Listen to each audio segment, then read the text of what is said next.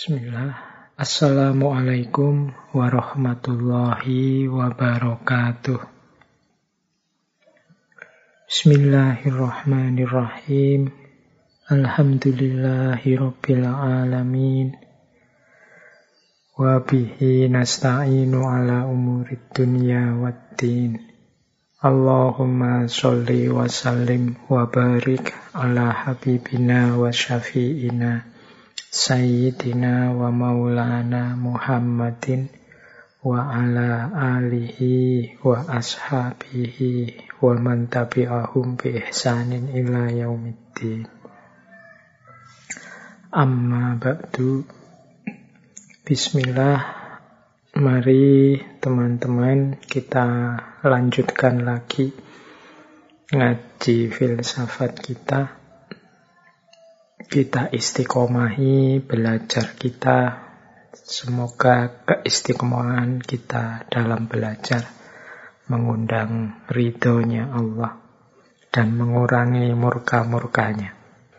Baik, malam hari ini kita masih ada di bulan berpikir.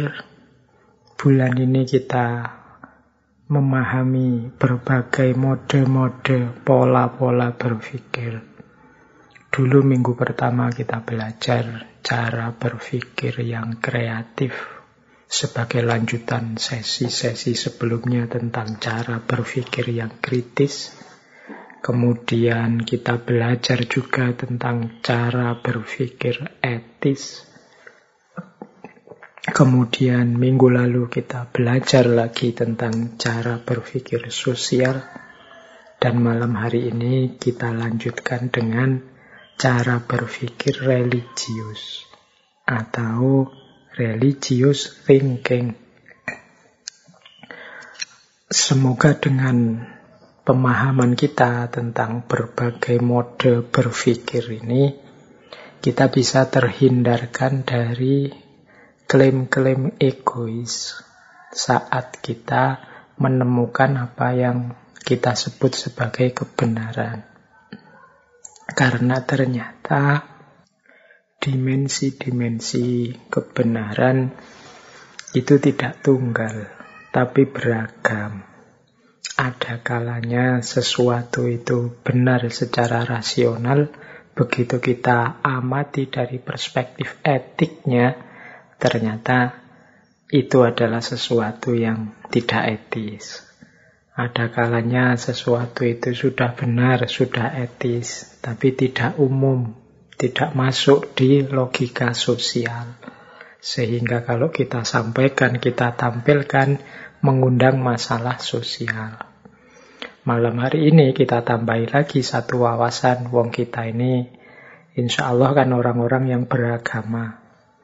Sehingga agama sering menjadi pertimbangan-pertimbangan kita dalam mengambil keputusan.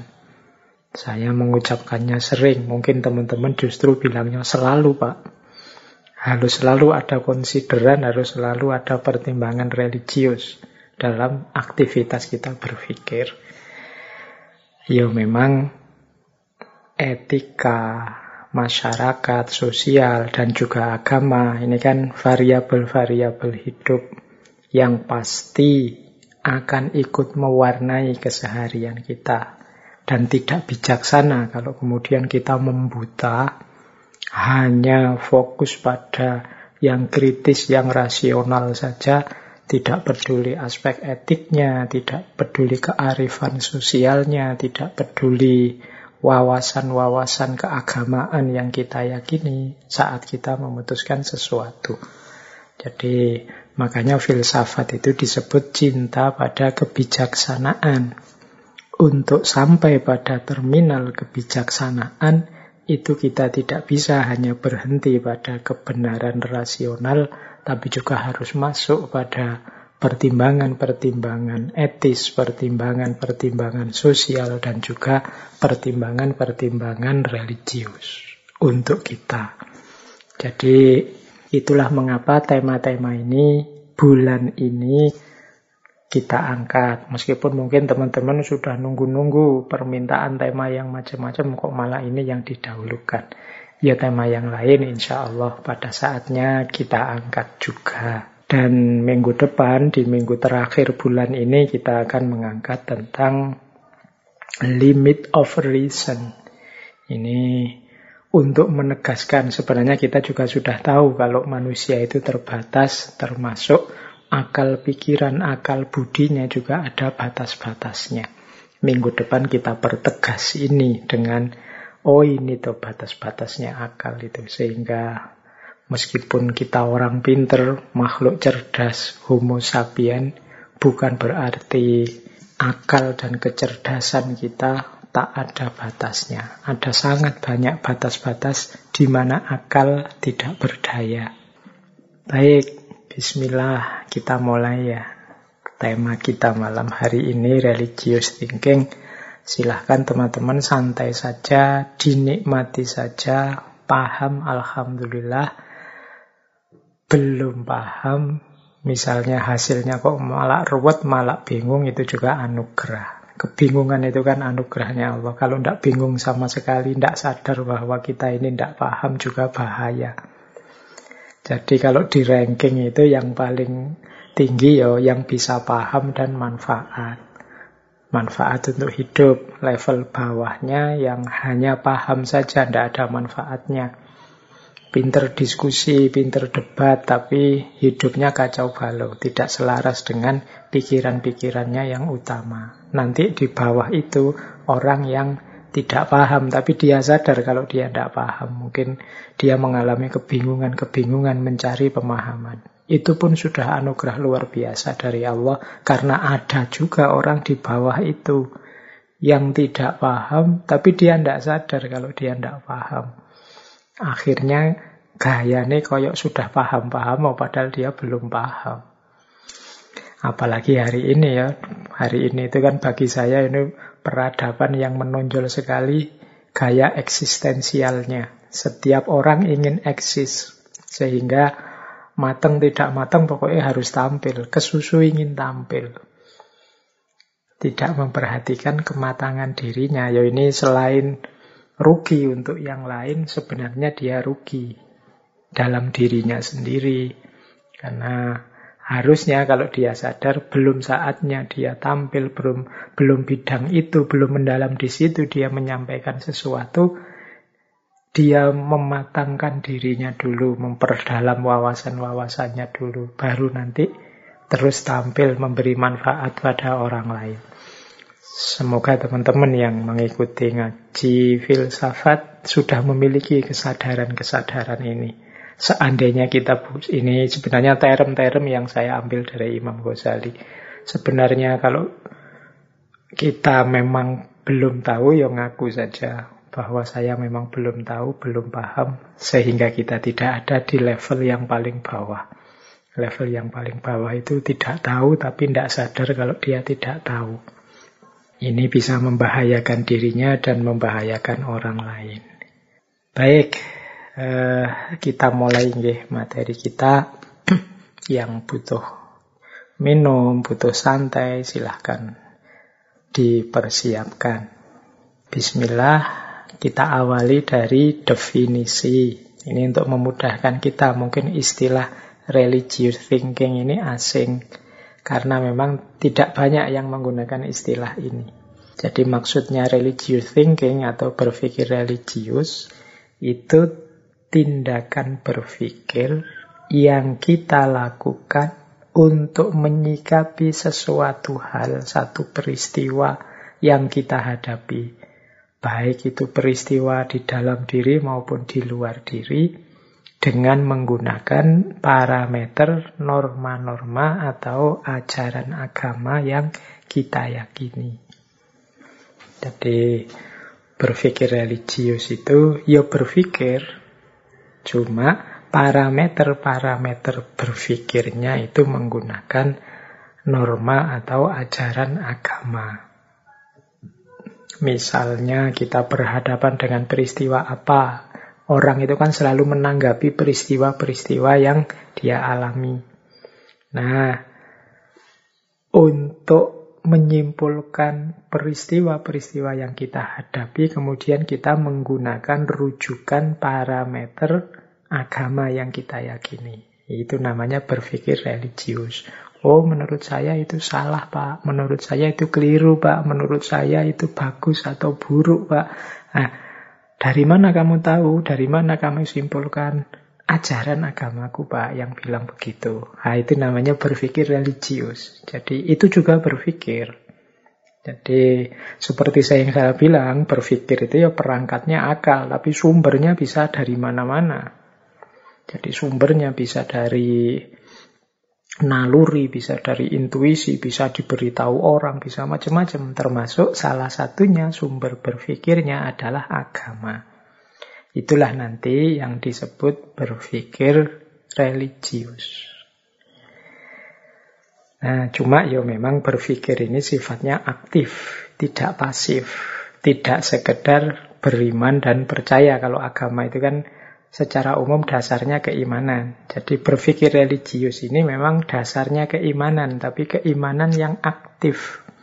Ketika kita mengoperasikan keimanan itu dalam tata hidup, tata cara kita hidup menghadapi problem kita sehari-hari. Itulah nanti yang dikenal sebagai berpikir religius, berpikir keagamaan. Jadi jangan lupa berpikir itu ya sifatnya aktif dan dia alat untuk memahami sesuatu.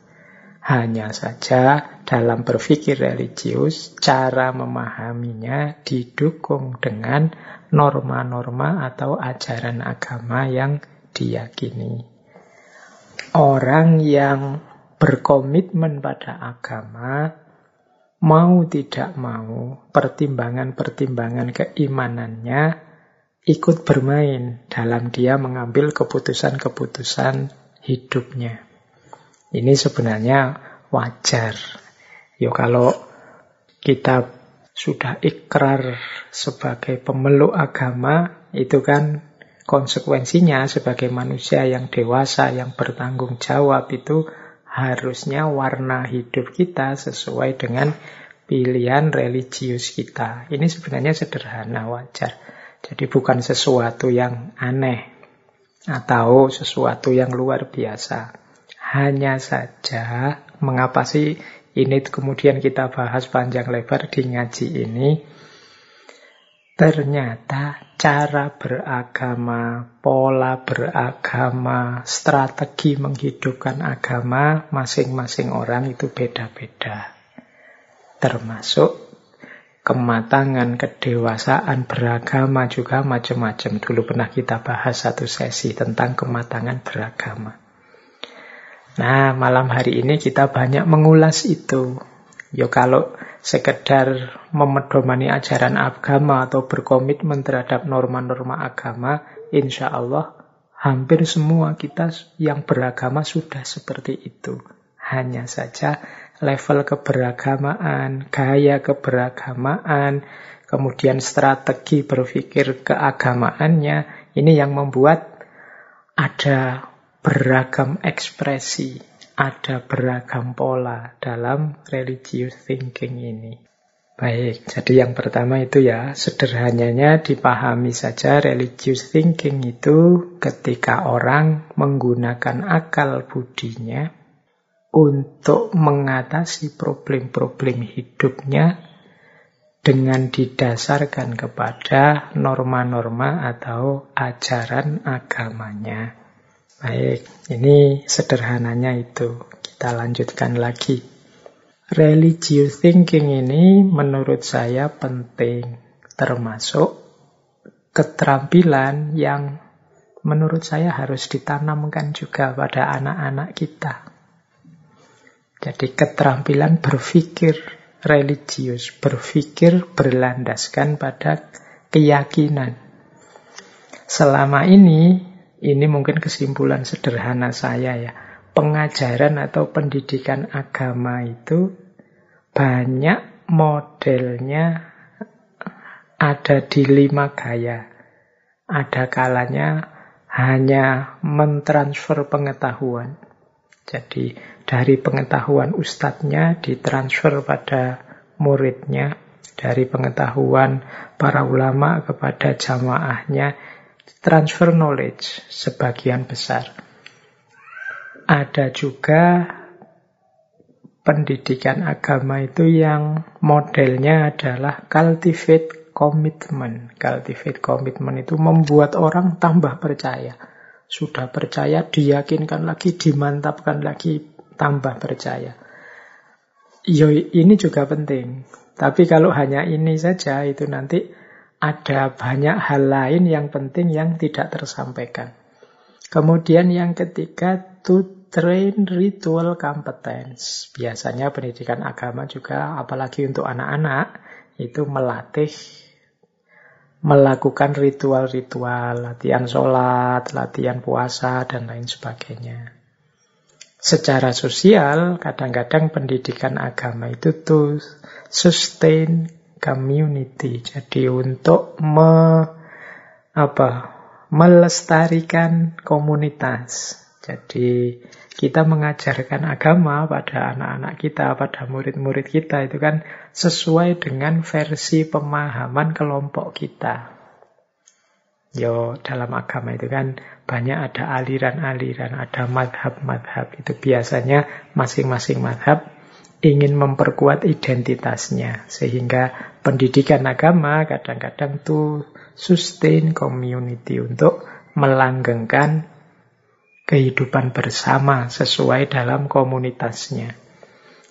Dan yang kelima, to stimulate experiences, untuk mendorong pengalaman. Jadi mendorong, yuk jalankan ajaran agama ini, alamilah agungnya agama, alamilah kedekatan dengan Tuhan dan lain sebagainya. Ini kan secara umum selama ini pendidikan agama itu kan gayanya satu di antara lima tadi. Bukan berarti yang lima ini tidak penting, semuanya penting. Cuma ada satu yang menurut saya penting yang jarang disentuh yaitu to develop religious thinking. Yaitu mengembangkan kemampuan berpikir religius.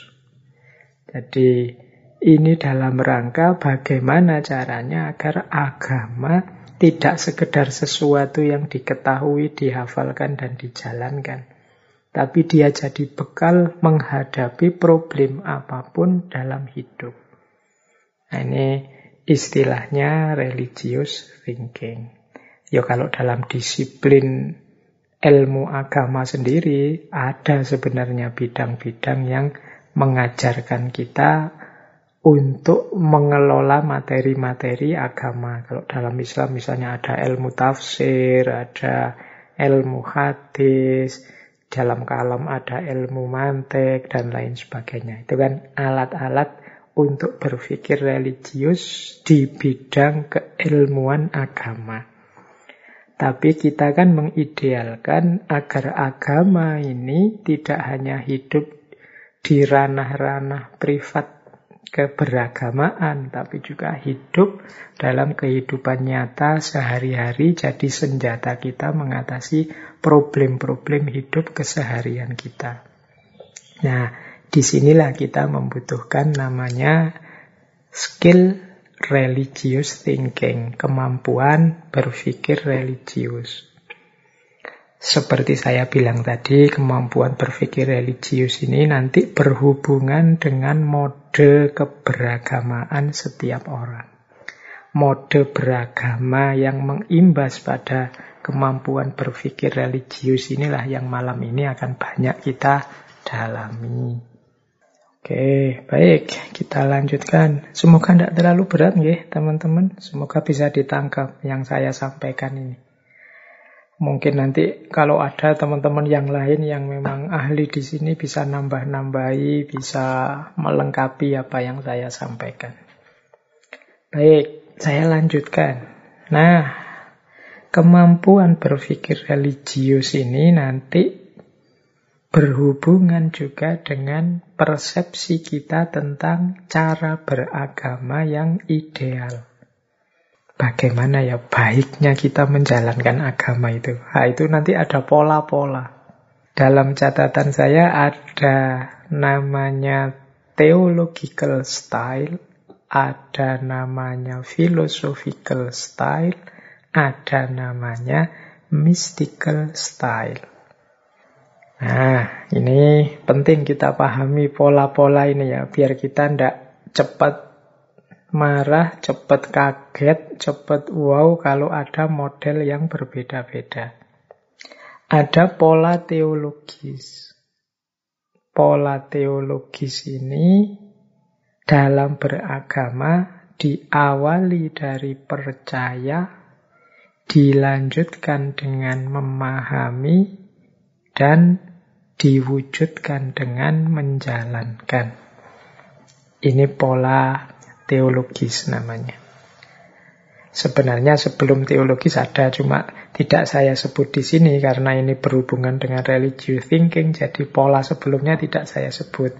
Ada pola orang itu yang hanya percaya dan dijalankan dalam beragama. Pokoknya dikasih tahu ini loh yang harus dilakukan, dijalankan. Nah, itu gaya sebelumnya. Cuma di level religious thinking ini berpikir agama itu Pola paling awal itu modelnya pola teologis. Pola teologis itu orang percaya dulu, beriman dulu, meyakini dogma-dogma agama, ajaran-ajaran agama. Setelah itu dipahami. Jadi dalami ilmunya. Ini dasarnya apa, dalilnya apa, kemudian strategi mewujudkannya, menjalankannya seperti apa, dan lain sebagainya. Jadi setelah diimani, didalami, dipahami, baru kemudian dijalankan. Ini gaya teologis namanya. Jadi ilmunya dipakai, wawasannya dipakai untuk akalnya dipakai untuk memahami apa yang sudah dipercaya sebelumnya. Baru setelah itu dijalankan. Ini gaya pertama, namanya theological style. Gaya kedua, gaya kedua ini namanya philosophical style. Ini yang gaya filosofis. Para filosof itu kan selalu diawali dari bertanya atau mempertanyakan. Nah, jadi mental filosofis itu sebelum percaya biasanya ingin mendalami dulu, memahami dulu. Jadi mencari dasarnya dulu, mencari argumennya dulu, baru kemudian dia percaya. Kalau sudah percaya, baru dijalankan. Ini gaya filosofis. Ya mungkin ada sebagian kita yang tidak setuju, ya tidak bisa Pak. Beragama itu ya diawali dari beriman dulu, percaya dulu. Tapi memang kita tidak bisa menolak ada orang-orang itu yang butuh memahami dulu. Perlu mendalami dulu sebelum percaya. Dia tidak mudah percaya sebelum dia menggali dulu, menemukan kebenaran-kebenarannya dulu. Menemukan dasar-dasar dan argumentasinya dulu. Ya kita tidak bisa memaksakan versi kita sama persis dengan versinya orang lain. Berarti ini penting juga untuk teman-teman yang mungkin aktivitasnya berdakwah, mengajak orang ke dalam agama. Kalau gaya teologis itu memang mungkin lebih dikedepankan persuasi-persuasi, provokasi, dorongan agar orang tertarik untuk percaya. Tapi kalau ketemu orang yang gayanya filosofis, itu mau tidak mau harus kita tunjukkan dasar argumen, kemudian alasan-alasan yang memadai, dan lain sebagainya. Sampai dia paham, baru kemudian percaya. Kalau sudah percaya, dia akan menjalankan. Karena kalau dia tidak paham, dia tidak akan mau percaya dan tidak akan mau menjalankan. Ini orang gaya filosofis. Jadi para filosof itu kan memang punya watak dari mitos ke logos. Mereka tidak mau kalau hanya model disuruh percaya begitu saja. Mereka menuntut argumen. Ya, dua-duanya sama-sama baik karena toh pada akhirnya Apakah diawali dari kepercayaan baru memahami ataukah memahami baru percaya? Ini kan Dua-duanya proses yang sama-sama saling melengkapi dan memang tipe orang beda-beda. Nah, berarti apa? Ya, cara berpikir religiusnya berbeda antara theological style dengan philosophical style. Dan yang ketiga, nah ini juga khusus. Ini namanya mystical style. Mystical style itu gaya para mistikus, termasuk kalau teman-teman mendalami tasawuf. Mystical style ini seperti teologis ya, orangnya percaya dulu kalau ada entitas-entitas ilahiyah, ketuhanan, keberagamaan, religiusitas, spiritualitas ini, dia sudah percaya dulu. Kemudian dijalankan.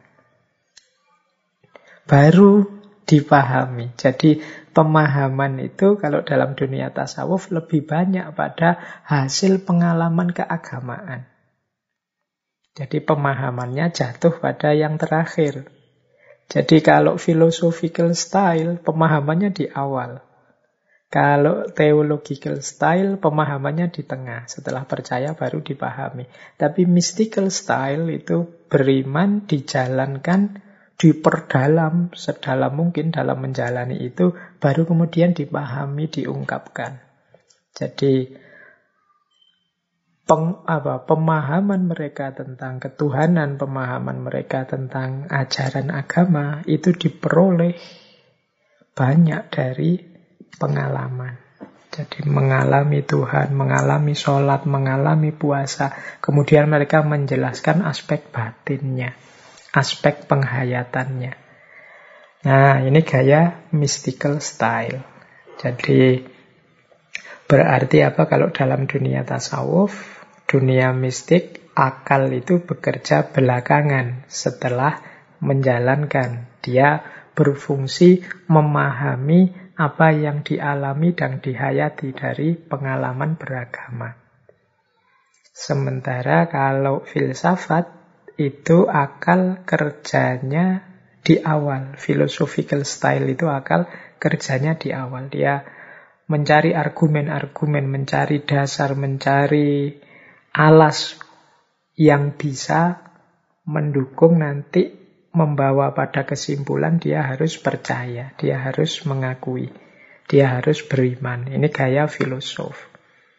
Dan ada gaya teologis. Gaya teologis ini beriman dulu, percaya dulu, kemudian kerja akal itu dalam rangka menunjukkan, mendukung, membenarkan apa yang sudah dipercaya tadi. Baru setelah itu dijalankan. Jadi ini tipe-tipe yang penting kita pahami. Mungkin masing-masing orang beda-beda. Mungkin gaya setiap orang juga macam-macam. Ada yang kaya teologis, filosofis maupun mistik dalam berreligious thinking, berpikir tentang agama. Oke, jadi ini asumsi pertama. Ternyata cara berpikir juga ditentukan oleh pola yang dipercaya dalam mendayagunakan akal. Apakah di awal, ataukah di tengah, ataukah di akhir. Baik, saya lanjutkan. Nah, ini satu teori juga tentang kesadaran beragama. Jadi, kemampuan seseorang melakukan religious thinking, berpikir religius, itu juga ditentukan oleh kesadarannya dalam beragama. Jadi, level kesadaran beragama setiap orang itu ternyata beda-beda. Mungkin di beberapa kesempatan pernah saya sampaikan materi ini tentang level kesadaran beragama. Orang beragama itu ada yang kesadarannya adalah kesadaran formalistik. Ada pula yang kesadarannya adalah kesadaran intelektualistik, ada yang kesadarannya kesadaran mistik, dan yang terakhir ada yang kesadarannya adalah kesadaran profetik. Ini istilah kesadaran profetik ini saya ambil dari filosof Muslim India, Pakistan, yaitu Muhammad Iqbal. Nah, mari kita urai satu-satu. Kita pakai untuk membaca diri kita. Ada di kesadaran yang mana? Yang pertama-tama tetap diri kita ya. Nanti teori-teori di sini jangan pertama-tama dipakai untuk nembak orang, untuk menjatuhkan orang. Tapi justru pertama harus kita pakai untuk mengoperasi diri kita sendiri. Kita ini ada di level yang mana? Level paling dasar dari kesadaran beragama adalah kesadaran formalistik. Kesadaran formalistik itu fokus pada apa yang harus dijalankan, apa yang harus dijauhi, apa yang harus aku lakukan, apa yang jangan aku lakukan. Jadi fokus pada bagaimana mematuhi perintah dan menjauhi larangan saja. Jadi aspek formal ajaran. Jadi agama nyuruh apa, yaitu yang aku jalankan. Melarang apa, yaitu yang aku jauhi. Titik, hanya sampai di situ saja. Ini orang menyebutnya kesadaran formalistik. Tidak salah, justru memang awalnya memang ini. Kalau tidak ada kesadaran dasar ini, ya komitmen keberagamaannya nanti dipertanyakan. Tapi berhenti hanya pada formalitas ajaran, nanti muncul berbagai kesulitan-kesulitan. Nah, nanti akan jelas kalau di depannya. Jadi yang jelas, kesadaran paling dasar ini memang kesadaran formalistik, formalisme beragama. Hari ini kan banyak orang mengkritik formalisme beragama, beragama yang hanya fokus pada formalitas ajaran saja. Ini bukan sesuatu yang salah sebenarnya, tapi tidak cukup hanya itu untuk beragama secara matang dan dewasa. Harus naik level sedikit. Jangan hanya berhenti pada formalitas ajaran agama. Nah, kalau sudah beres dengan aspek formalitas, mari naik satu level, yaitu aspek intelektualitasnya. Jadi, aspek intelektualitas ini menegaskan bahwa kita beragama itu secara sadar tahu dasarnya. Kalau agama, orang sering menyebut tahu dalilnya, ngerti argumennya. Jadi ketika saya melakukan ini atau menjauhi melakukan itu, itu aku ngerti alasannya. Aku ngerti dasarnya. Nah, ini kesadaran beragama yang sudah naik level. Level intelektualitas. Jadi yang tadi dijalankan sesuai dengan perintah atau larangan, itu sekarang aku tidak sekedar berjalan ses, apa sekedar menjalankan sesuai yang diperintah atau dilarang, aku juga tambah sadar karena aku ngerti dalilnya. Bahkan kalau dalam tradisi filsafat kita kenal istilah hikmah. Aku bisa mengungkap hikmahnya. Jadi aku ngerti dasarnya, aku paham hikmah-hikmahnya. Nah, ini kesadaran intelektual ini membuat apa yang kita lakukan itu tambah mantap. Jadi tidak ragu-ragu lagi. Sekarang aku ngerti dasarnya, argumennya, dalilnya, dan juga paham hikmah apa di balik apa yang aku lakukan dan apa yang aku jauhi. Nah, ini kesadaran kedua level intelektualistik. Ya tentu saja antara kesadaran formalistik dan intelektualistik pendaya gunaan akalnya dalam berpikir religius berbeda. Jadi kalau yang formalistik mungkin tidak terlalu banyak bekerja akal kita, tidak terlalu banyak bekerja pikiran kita, tinggal memahami apa yang diperintah kemudian menjalankan. Aku disuruh apa sih? Nah, cuma di level ini. Oh disuruh ini karena ini perintahnya agama ya sudah aku jalan. Aku disuruh apa sih? Oh disuruh itu, dilarang itu ya sudah aku jalan. Jadi kerja akal tidak banyak kalau hanya formalistik. Hanya saja akan lebih mantap kesadaran beragama kita kalau naik ke level intelektualistik. Karena kalau hanya berhenti di level formalisme, tanpa kita tahu dasar, argumen, hikmah, arah, tujuan, dan lain sebagainya, khawatirnya nanti kita terjebak pada kekakuan-kekakuan berpikir yang membuat kita tidak sadar bahwa yang kita lakukan itu ternyata tidak pas, ternyata keliru, ternyata ada banyak variasi lain yang berbeda-beda dari para ulama yang berbeda, ternyata kita jadi kaku, tidak luas. Ini juga berpengaruh dalam kehidupan beragama kita. Maka ya kalau memang ada kemampuan, ada waktu, di sinilah pentingnya kita nambah ilmu terus, belajar terus. Paling tidak tentang hidup kita sendiri. Agama yang kita yakini, kita jalankan itu kan hidup kita. Kalau dalam filsafat kan kita dilarang hidup dengan asal saja.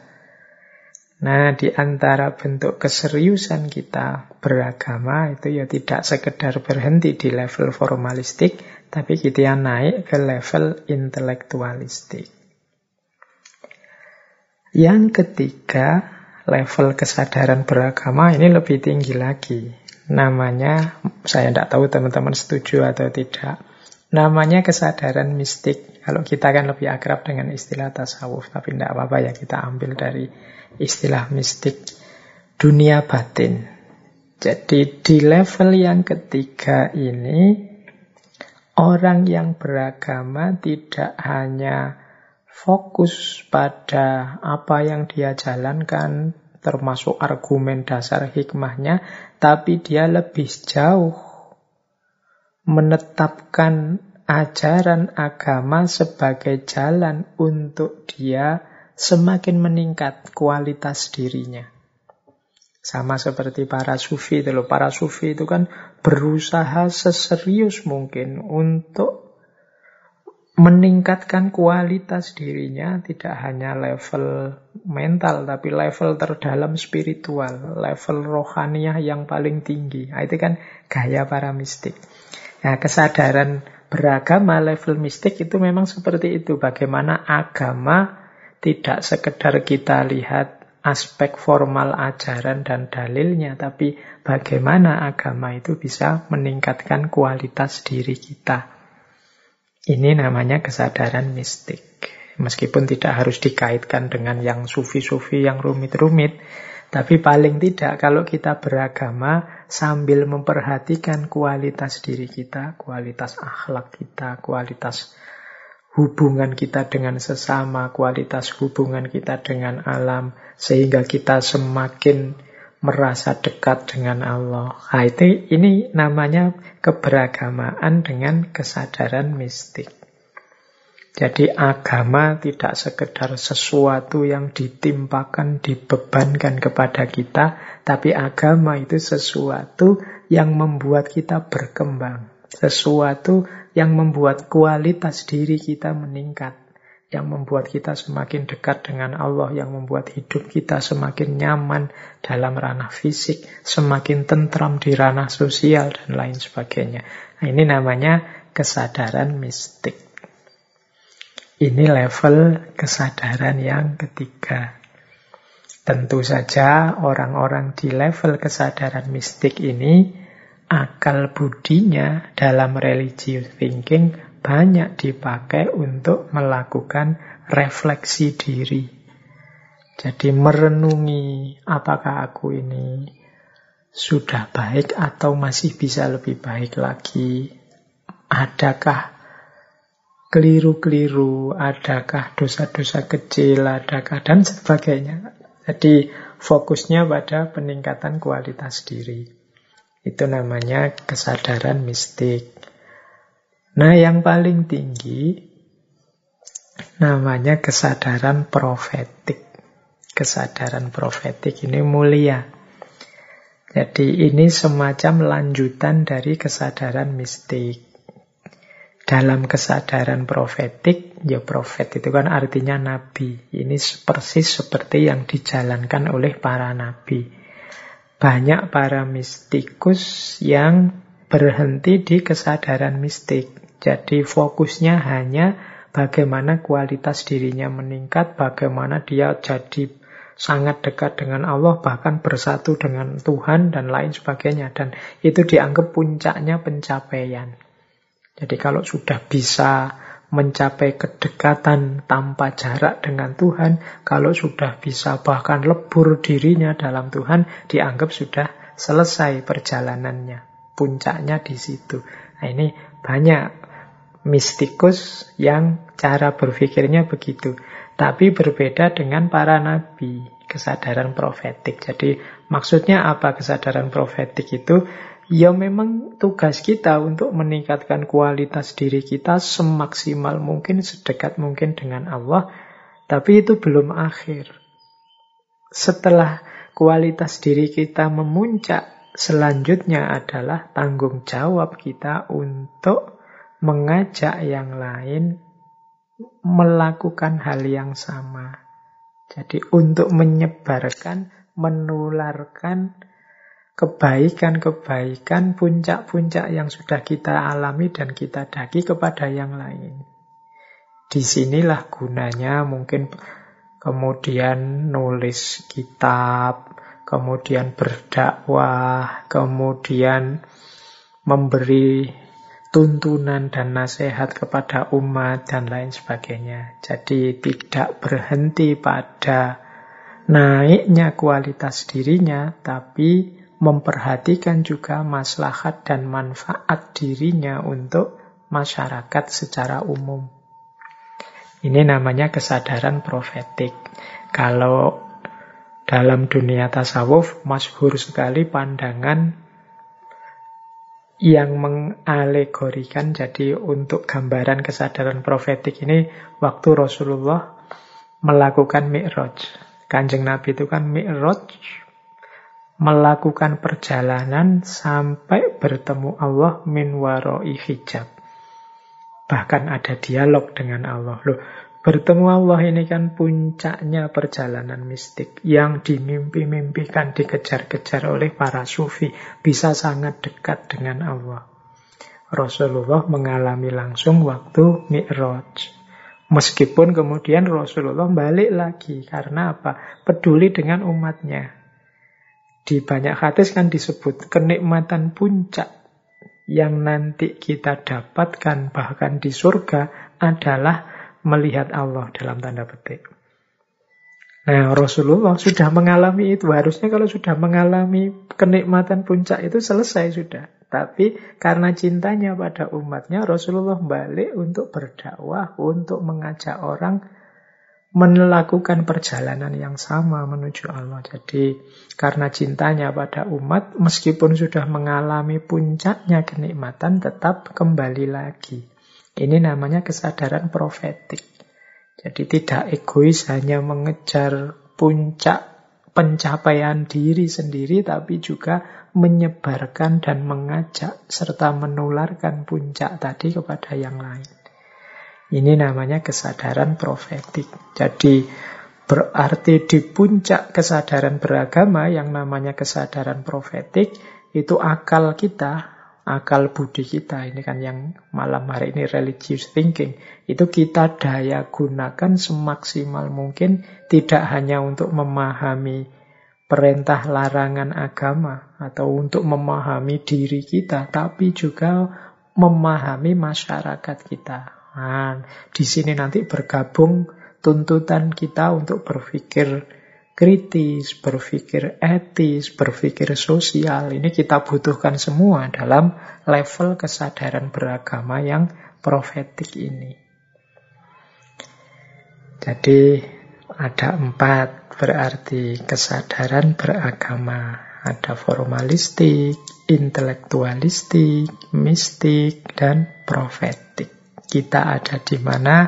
Silahkan teman-teman melakukan muhasabah sendiri-sendiri. Baik, kita lanjutkan. Nah, sekarang kita lihat ya, kalau ini pandangan tentang faith and reason.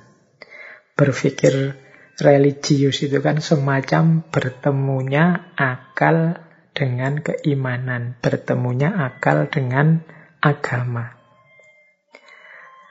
Ada beberapa kemungkinan, ada beberapa jalan yang bisa kita tempuh ketika mempertemukan akal dengan agama. Jadi kan banyak orang yang sama sekali anti dengan akal dalam beragama. Padahal kalau akal kita tidak hidup, ya keberagamaan ini tidak akan hidup. Karena kita alat utama yang dianugerahkan oleh Allah kepada manusia untuk menanggapi hidupnya itu akal. Dan agama sebagai pedomannya. Nah, bagaimana cerita pertemuan antara faith and reason ini? Ada beberapa pola. Ini saya tidak memasukkan pola yang anti agama atau anti akal. Kalau anti agama, anti akal berarti tidak jadi bertemu. Ketika jadi bertemu antara akal dan agama ini, ada beberapa pola yang mungkin terjadi. Yang pertama, gaya teologi. Pola teologi itu ketika akal hadir untuk mendukung dan menjelaskan kebenaran agama.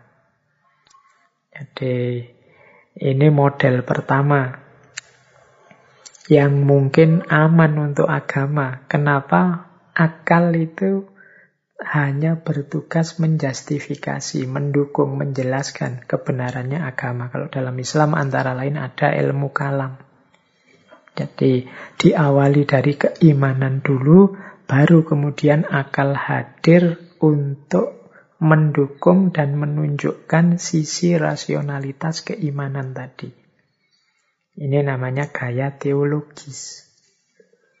Jadi kalau ada orang yang masih ketakutan dengan pertemuan akal dengan agama dalam gaya teologis ini aman situasinya karena akal tidak bermain apa pun selain dia mendukung dan menunjukkan benarnya agama. Ini gaya pertama. Ada gaya kedua. Gaya kedua, gaya mistik. Ini ada beberapa kali istilah mistik tadi ya disebut sebelumnya. Gaya mistik itu juga aman. Karena akal justru datang paling belakang untuk menguraikan, menjelaskan penghayatan atau pengalaman agama kita. Kita percaya, kita menjalankan, dan kita menguraikan dan memahaminya dengan akal. Ini gaya mistik. Jadi pertemuan agama dengan akal, faith and reason itu bisa ada kalanya modenya mistik, bisa ada kalanya mode teologis. Kita tidak perlu takut karena dalam model teologis maupun mistik, akal itu datang tidak di awal, tapi dia mendukung, menjelaskan, dan menguraikan kebenaran agama dan pengalaman agama. Yang ketiga, Nah, yang ketiga ini mungkin ada yang setuju, ada yang tidak setuju. Ini yang kita sebut sekuler. Jadi akal jalan sendiri sesuai dengan cara berpikirnya, tapi dia memberi ruang kepada agama. Jadi ya silahkan agama juga jalan. Ini asumsi berpikirnya adalah akal tidak mungkin bisa memahami agama karena akal ini jangkauannya hanya aspek fisik-fisik saja. Sementara agama, dia mengurusi hal-hal, segala hal termasuk yang metafisik. Maka sudahlah, karena tidak mungkin ketemu, akal silahkan jalan sendiri, kemudian agama silahkan jalan sendiri.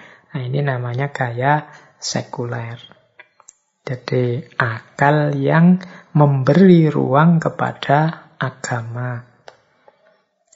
Ini pun sebenarnya ya tidak apa ya tidak bahaya-bahaya amat lah mungkin bahasa mudahnya begitu ya. Wong agamanya ya aman. Jadi akal tidak mengotak-atik agama. Dia jalan sendiri sesuai jalurnya. Agama juga jalan sesuai logikanya orang beriman. Ya meskipun nanti dalam konteks tertentu bisa jadi kelas ketika masuk ke ranah yang sama misalnya. Tapi secara sekilas sebenarnya ini lebih pas diartikan sekuler itu jalan sendiri-sendiri. Jadi agama jalan sendiri, akal jalan sendiri. Ya ini nanti kontroversi. Teman-teman yang ingin mendalam membahas ini dulu ngaji filsafat, pernah juga kelihatannya membahas tentang sekularisme. Terus, tapi ini salah satu model yang terjadi ketika faith ketemu reason, akal ketemu agama. Kemudian ada pula gaya analitik. Gaya analitik ini akal kerjanya adalah di luar gelanggang. Jadi mungkin mahasiswa-mahasiswa yang nulis skripsi itu kan banyak yang melakukan penelitian terhadap agama dari luar gelanggang. Dia membaca fenomena agama kemudian menganalisisnya.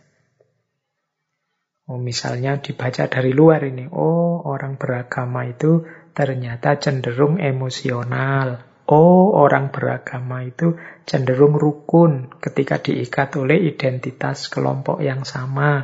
Oh, orang beragama itu. Nah, ini namanya membaca, menganalisis dari luar fenomena-fenomena keagamaan. Jadi dia akal tidak terlibat, akal sebagai outsider. Orang luar yang membaca fenomena agama. Jadi dia hanya menjelaskan fenomenanya saja. Oh, kalau Islam di Indonesia itu cara hidupnya begini. Ah, sementara kalau Islam di Timur Tengah itu cara hidup beragamanya seperti itu. Nah, ini namanya analitik. Hanya membaca saja fenomena agama dan keberagamaan yang terjadi dan berjalan di masyarakat. Ini gaya yang kelima. Gaya yang keenam adalah emansipatif. Nah, kalau ini akal berfungsi kritis terhadap keberagamaan. Nah, ini mungkin ada yang tidak setuju kalau yang nomor 6 ini. Tapi maksudnya yang nomor 6 ini sering kali keberagamaan seseorang itu tidak selaras, tidak nyambung dengan ideal-ideal agama yang diyakininya. Di sinilah nanti akal masuk untuk menjalankan fungsi kritisnya. Misalnya begini loh, misalnya, oh katanya cinta damai agamanya, tapi kok yo isinya malah mancing-mancing perkara. Kok kamu melakukan tindakan yang tidak menunjukkan kecintaan pada kedamaian? Nah, ini namanya akal berfungsi kritis. Jadi, pertemuan akal dan agama kemudian bernilai emansipatif. Orang disadarkan dari inkonsistensinya, orang disadarkan dari tabrakan-tabrakan paradok-paradok moral yang diyakininya benturan antara ideal dan realita dan lain sebagainya. Itu namanya fungsi emansipatif. Ketika akal berfungsi kritis kepada keberagamaan. Ya ini kita juga perlu, kita juga penting. Wong kita itu tidak selalu benar terus. Kadang-kadang pemahaman kita terhadap agama bisa meleset. Agamanya pasti benar, kitab suci kita pasti benar, tapi pemahaman kita tidak. Kadang-kadang kita terdistraksi, tertutupi oleh banyak hal-hal keduniaan sehingga tidak mampu menangkap kebenaran. Ah, akhirnya kita simpulkan versi kita ternyata keliru. Di sini butuh fungsi kritisnya akal. Jadi akal bisa menunjukkan, lo kok antara yang diidealkan dengan realitanya tidak sama. Kok antara yang diceramahkan dengan yang dijalankan kok berbeda. Kok antara, ini fungsi kritisnya akal. Jadi ketika akal bertemu agama, ini wajahnya tidak seragam, modelnya macam-macam. Ada gaya teologis, ada gaya mistik, ada gaya sekuler, ada gaya analitik, ada gaya emansipatif. Ya, berarti apa? Mari dalam berreligious thinking ini berpikir dengan basis keberagamaan ini kita benar-benar meluaskan wawasan kita, meluaskan sudut pandang kita agar tidak sempit. Ternyata ya modelnya macam-macam. Selama ini kadang-kadang kalau kita bicara agama kan seolah-olah yang itu agama, yang itu tidak agama. Yang ini kita gayanya kaku dan sempit. Tapi semoga dengan ini kita sadar, oh ternyata yang seperti itu juga ekspresi dari keimanan, ekspresi dari religiusitas. Hanya saja caranya berbeda, jalan yang ditempuh berbeda. Baik, kita lanjutkan. Jadi, itu tadi tentang apa yang terjadi ketika akal bertemu agama. Sekarang kita lanjutkan dengan cara beragama atau jalan beragama. Ini penting juga sebagai gerbang kita untuk melakukan religious thinking, berpikir religius. Jadi jalan beragama yang berbeda-beda ini menuntut keterbukaan berpikir kita untuk memahami para pejalan agama. Ternyata orang beragama itu fokusnya beda-beda. Jalan yang ditempuh juga caranya berbeda-beda. Meskipun sama-sama menerjemahkan ajaran-ajaran agama yang sama. Ini saya ambil dari bukunya Dale Canyon yang judulnya Six Ways of Being Religious. Enam jalan untuk beragama.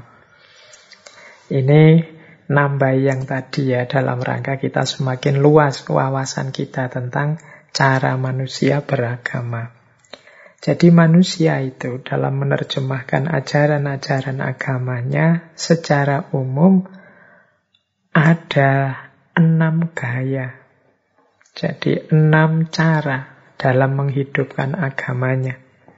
Yang masing-masing tentunya membutuhkan ketelitian kita, kejelian kita dalam menanggapinya dengan akal budi kita. Ada gaya sacred right, ada gaya right action, ada gaya devotion, ada gaya shamanic mediation, ada gaya mystical quest, ada reasoned inquiry. Ini istilah-istilahnya bahasa Inggris yang memang saya ambil dari buku yang judulnya bahasa Inggris. Yuk kita urai satu-satu ya. Lumayan ini nanti untuk bahan kita muhasabah lagi. Jane gayaku beragama itu gaya yang seperti apa sih? Yuk kita cermati.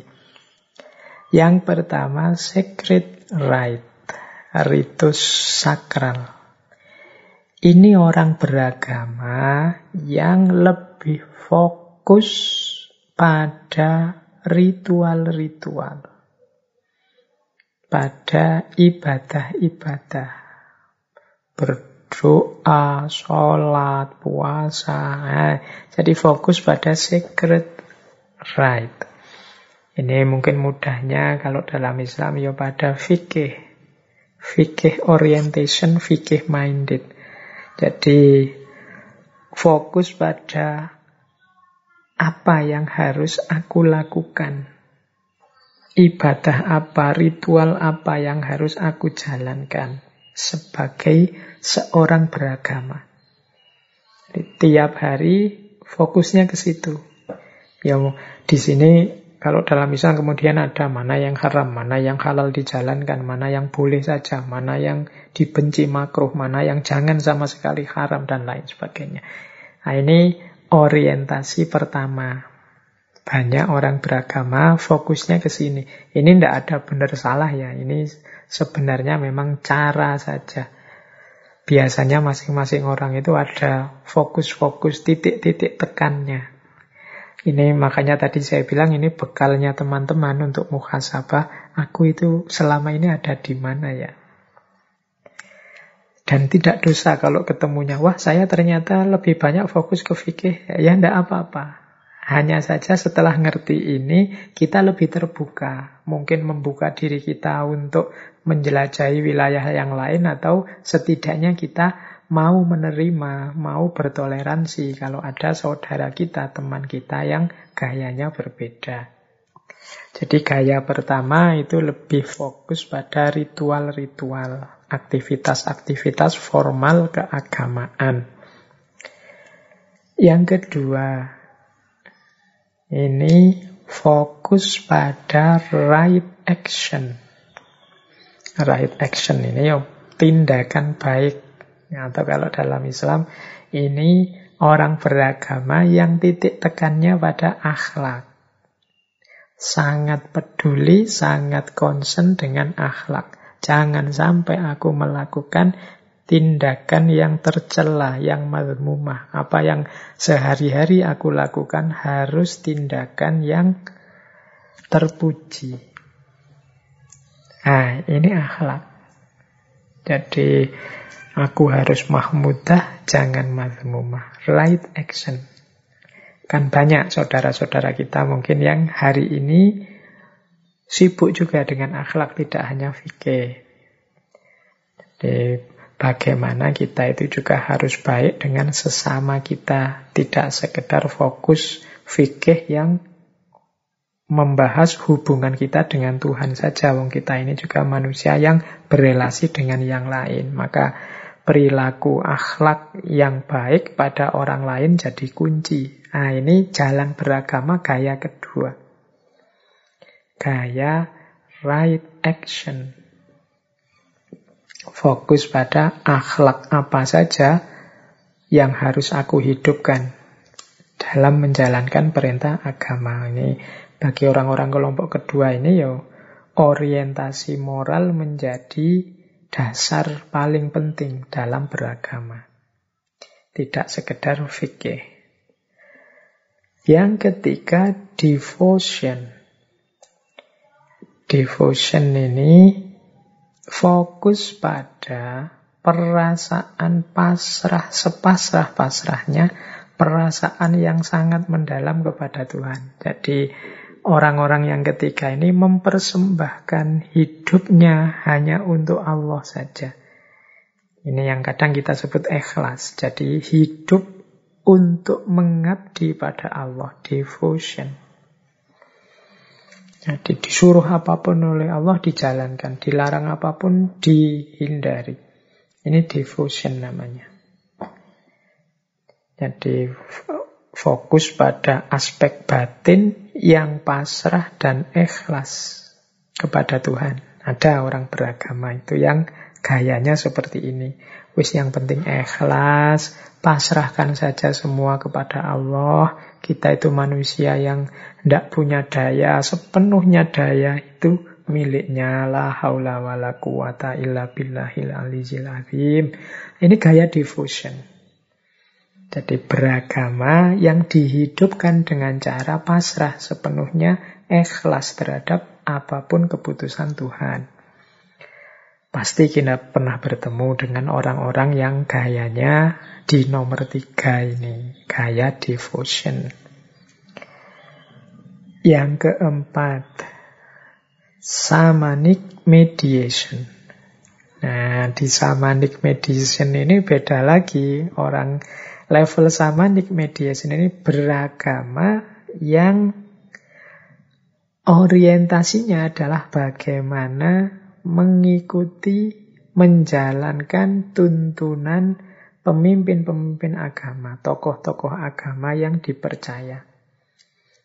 Jadi ini gaya shamanic mediation. Jadi kalau tadi devotion itu kan pasrah langsung sepenuhnya pada Allah. Biasanya shamanic mediation ini yang beragama patuh sepenuhnya pada tuntunan guru-guru yang dipercaya.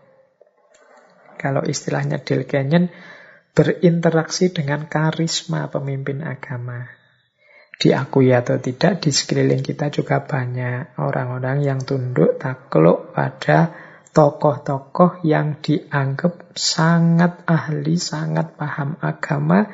Jadi untuk berhubungan dengan Tuhan, Dialah yang kita mintai petunjuk, kita mintai tolong. Ini gaya samanik mediation.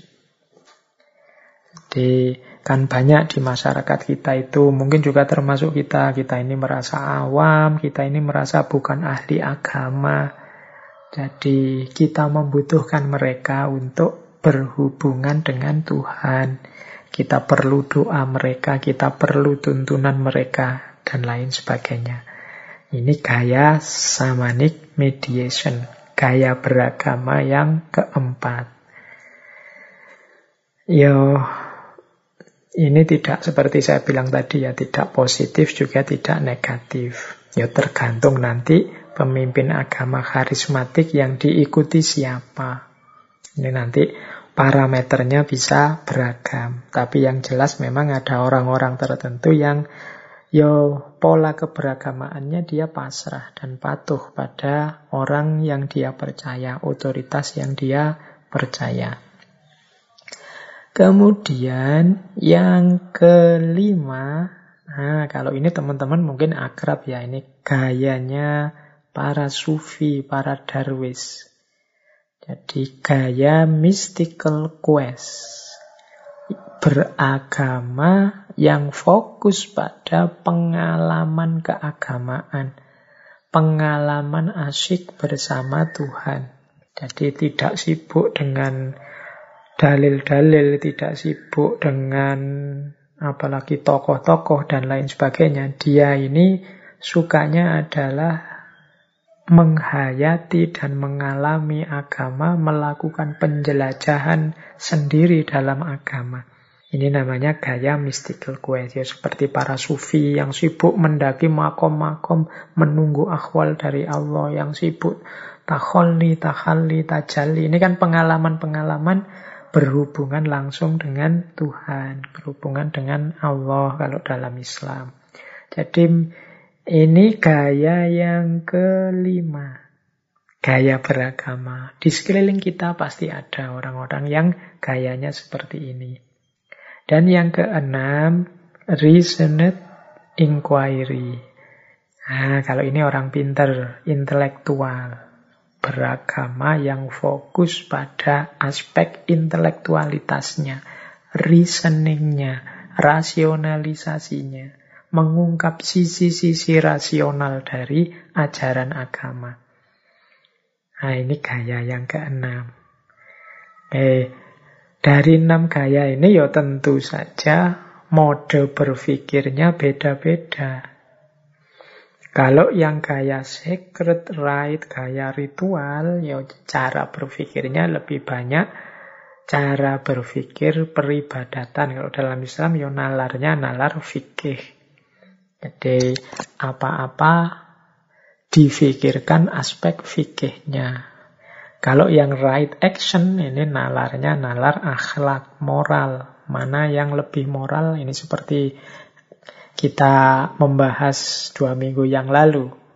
Berpikir etiknya, cara berpikirnya etik. Kalau orang gaya beragamanya right action. Kalau yang devotion, ini cara berpikirnya agak fatalistik. Fatalistik itu kan pasrahkan semuanya saja kepada Allah. Serahkan saja semuanya saja kepada Allah. Ini gaya devotion, rasa mendalam saat berhubungan dengan Allah. Maka akal ditundukkan, dipasrahkan kepada Allah. Nah, ini cara berpikir model devosionik tadi. Kalau samanik mediation, ini cara berpikirnya adalah cara berpikir otoritarianistik. Jadi sesuai dengan otoritas yang dia percaya. Jadi, ya manusia itu kan terbatas. Kita itu dalam banyak hal sebenarnya menggunakan cara berpikir otoritarianistik. Jangan diketawakan orang-orang samanik mediation ini. Kita juga dalam hidup kita, meskipun mungkin tidak dalam agama, di banyak bidang yang lain, kita itu punya dalam tanda petik ya, otoritas-otoritas yang sepenuhnya kita ikuti. Misalnya kalau kita sakit, berobat ke dokter, itu kan kita sepenuhnya percaya pada dokter kita. Urusan laptop rusak, kita serahkan ke bengkel. Itu kan kita percaya otoritas namanya. Jadi akal budi kita di model jalan beragama yang keempat ini, sama Nick Mediation ini, kita gunakan untuk mencari otoritas-otoritas yang tepat. Dan bagaimana cara mematuhi otoritas-otoritas tadi. Sementara dalam mystical quest, dalam penjelajahan mistik, yo cara berpikir kita adalah cara berpikir yang menguraikan, mengungkapkan pengalaman batin. Jadi bagaimana sesuatu yang subjektif yang semula hanya kita rasakan sekarang kita ungkapkan, kita sampaikan. Nah, ini fungsinya berpikir religius dalam mystical mystic mystical quest dalam rangka mengungkap pengalaman-pengalaman mistik berdasarkan kemampuan rasional kita. Yo, kalau dalam reasoned inquiry ini pemahaman rasional terhadap agama. Kalau ini ya otomatis kerjanya sepenuhnya kerja akal intelektual. Mungkin kita melakukannya lewat buku-buku, diskusi, kajian, ini mendalami agama secara intelektual. Anak-anak kampus yang sibuk dengan materi-materi agama, mungkin jurusannya agama, itu banyak melakukan reasoned inquiry. Jadi penelaahan rasional. Jadi inilah enam jalan beragama ini mengambil teorinya Dale Kenyon tadi, six ways of being religious. Enam jalan seorang itu disebut religius. Jalan beragama. Nah, teman-teman boleh introspeksi aku itu ada di mana. Atau jangan-jangan tidak hanya di satu titik, ada di beberapa titik. Ya silahkan saja teman-teman menelaah dirinya masing-masing. Baik, saya lanjutkan. Nah, sekarang lebih fokus lagi tentang bagaimana cara orang memahami agamanya. Jadi mode-mode pemahaman agama. Ini nanti menentukan cara berpikir kita dalam hidup beragama, menentukan religious thinking. Tadi saya bilang yang terakhir tadi kan reasoned inquiry. Jadi beragama dengan melakukan pendalaman rasional. Nah, jenis-jenis reasoned inquiry itu kan nanti jadi mode-mode pemahaman agama.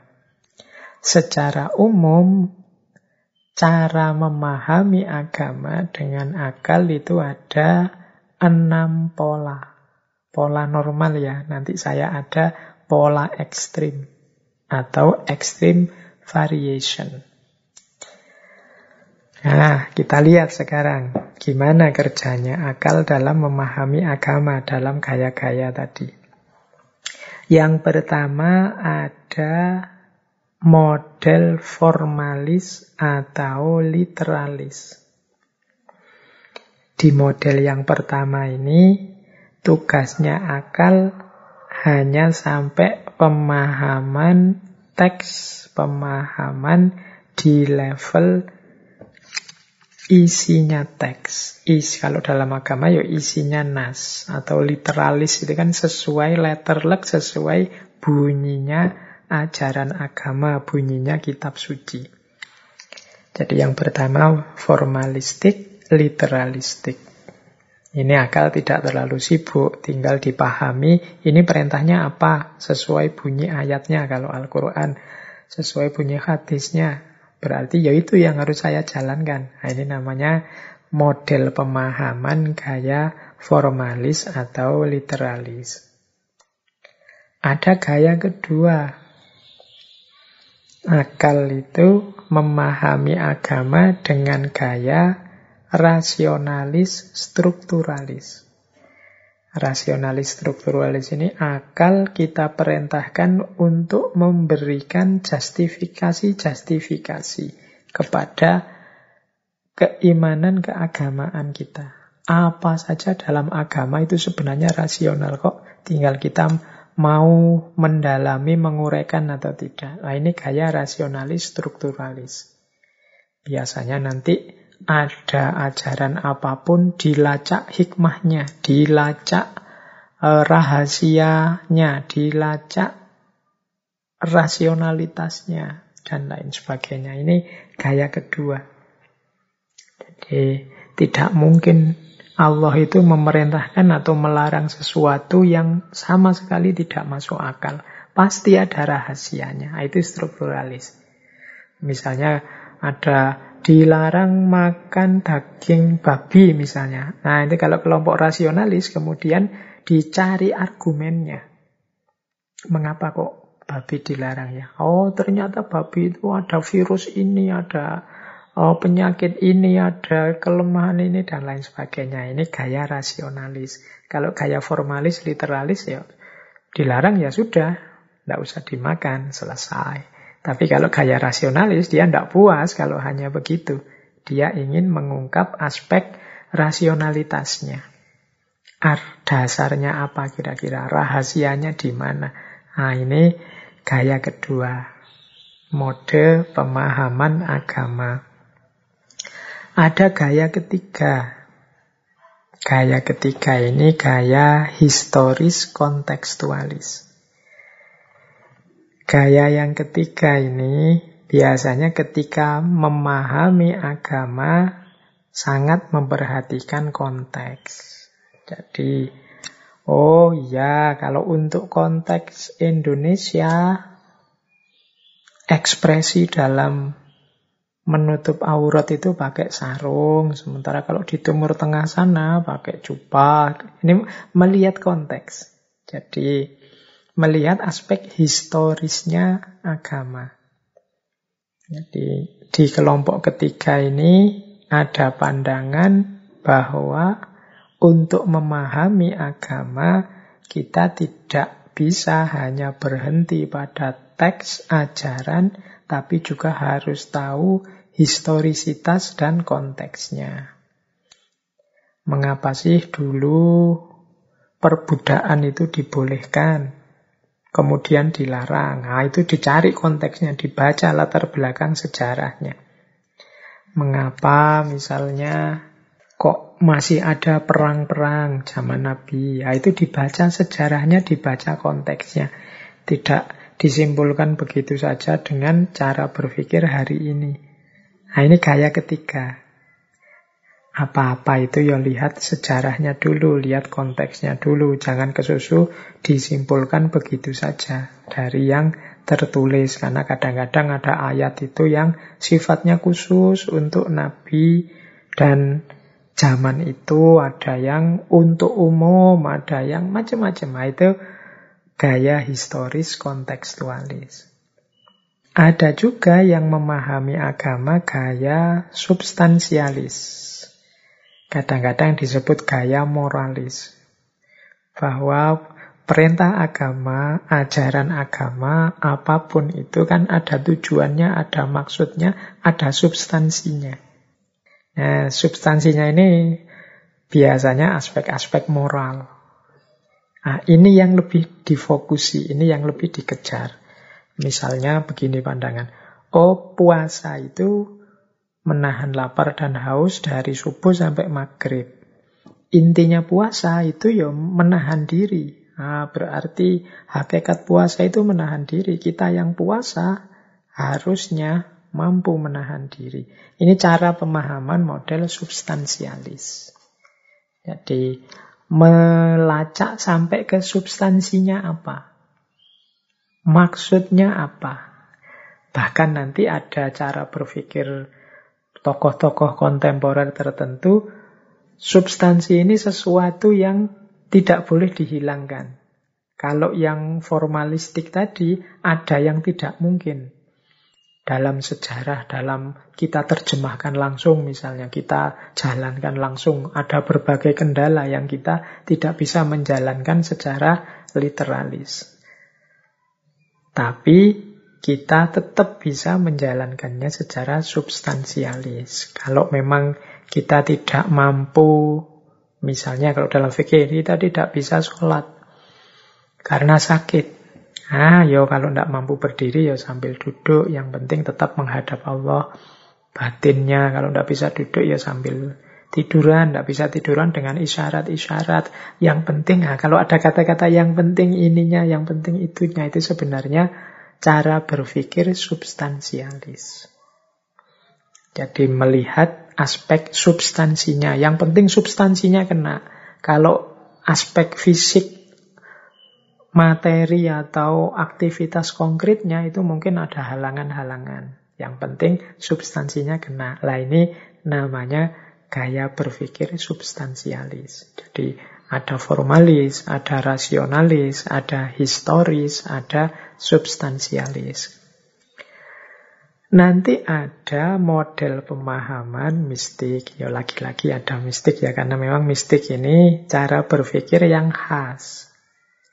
Gaya model mistik ini namanya pemahaman anagogik untuk memahami makna, memahami rahasia dengan cara dijalankan saja, dihayati. Nanti dari situ kita sadar makna dan nilai pentingnya. Nah ini gaya mistik namanya anagogik. Jadi di gaya mistik ini ketika orang memahami agama, dia tidak melakukannya dengan mendalami nas, baik secara formal, rasional maupun historis maupun substansialis, tapi dia melakukannya dengan menjalankannya, menghayatinya, kemudian memahami dan menguraikannya. Namanya mode mistik atau anagogik. Ini Gaya pemahaman agama yang kelima. Ada yang terakhir adalah mode pemahaman anarkis. Ini saya tidak tahu teman-teman setuju apa tidak, meskipun jangan-jangan kita juga kadang melakukan. Jadi memahami ajaran atau perintah agama itu sesuai kepentingan kita, sesuai keinginan kita saja, kita tidak tidak melihat substansinya apa, historis rasionalnya apa. Yang penting aku butuh ajaran ini untuk kepentinganku ini. Nah, ini pemahaman anarkis. Jadi saya tidak bilang pasti baik atau pasti jelek karena tergantung juga. Kalau pas pilihan-pilihannya bagus ya yang anarkisnya jadi positif. Jadi memahami sesuai kepentingan. Kadang-kadang kan kepentingan kita kan tidak selalu jelek. Kepentingan kita juga banyak, kepentingan-kepentingan mulia. Hanya saja memang orang yang ada di yang terakhir ini biasanya tidak melihat aspek-aspek sebelumnya, tidak melihat secara detail makna-makna rasionalitasnya, sejarahnya, substansi, makna agama, dan lain sebagainya. Yang penting dia fokus pada kepentingannya. Kadang-kadang kan saya bilang tadi kita kan seperti ini. Meskipun mungkin tujuannya mulia. Kita pakai ayat ini, ayat itu, biar orang lain mendukung kegiatan kita misalnya. Kan kegiatan kita ini mulia, menyantuni anak yatim. Kegiatan kita ini mulia, bangun masjid misalnya. Nah, ini gaya pemahaman yang keenam. Jadi ada kalanya begitu. Jadi ini saya tidak bilang enam ini kemudian yang terbaik yang mana, yang kurang yang mana. Tapi inilah yang berkembang dalam dunia keberagamaan. Orang itu memahami agamanya ada kalanya formalistik, ada kalanya rasionalistik, ada kalanya historis, kontekstualis, ada kalanya substansialis, moralistik, ada kalanya mistik, anagogik, ada pula kadang sifatnya anarkistik. Tadi saya sebut enam ini sebenarnya pola-pola normal yang mungkin mudah kita temukan di sekeliling kita. Jangan lupa ada pula extreme variation. Pola-pola ekstrim, variasi-variasi ekstrim. Ini kalau bisa kita hindari. Karena di samping manfaatnya tidak utama, tidak besar, kadang-kadang malah menyelewengkan kita dari ideal-ideal keagamaan. Antara lain di catatan saya ada empat itu. Yang pertama dan yang kedua, takdisut tafkir dan takdisul afkar. Ini sebenarnya takdisul afkar ini meminjam istilah dari seorang filosof muslim kontemporer namanya Muhammad Arkun. Kalau takdisul takdisut tafkir itu mendewa-dewakan berpikir, mendewa-dewakan aktivitas berpikir. Seolah-olah dengan berpikir pasti semua masalah selesai. Nah ini takdisut tafkir. Jadi di sebenarnya memang manusia itu ya harus berpikir. Tidak mungkin dia hidup tanpa berpikir. Tapi mensakralkan, mendewa-dewakan berpikir seolah-olah dengan berpikir pasti semua urusan beres ini nanti termasuk ekstrim. Karena kita harus sadar kadang-kadang kemampuan berpikir kita ya terbatas. Ada banyak masalah yang kita tidak ketemu solusinya apa. Maka takdisut tafkir mendewan-dewakan pemikiran, mendewan-dewakan proses berpikir itu termasuk sesuatu yang berlebihan. Makanya namanya ekstrim. Yo, berpikir penting. Untuk segala aspek hidup kita perlu berpikir, tapi tidak perlu mensakralkan sedemikian rupa aktivitas berpikir. Karena berpikir juga ada batas-batasnya, ada limit-limitnya. Minggu depan kita akan membahas ini. Di mana limit-limit kemampuan kita berpikir. Justru kesadaran kita atas batas-batas berpikir ini membuat kita semakin pas berpikirnya. Teman-teman mungkin sudah pernah membaca yang saya tulis itu buku tentang sesat pikir dan kesalahan berpikir. Yang itu sebenarnya antara lain membuktikan betapa terbatasnya jalan kita berpikir kadang-kadang ya meleset, kadang-kadang ya tidak mampu memahami persoalan dengan utuh, kadang-kadang bias, kadang-kadang terdistraksi dan macam-macam.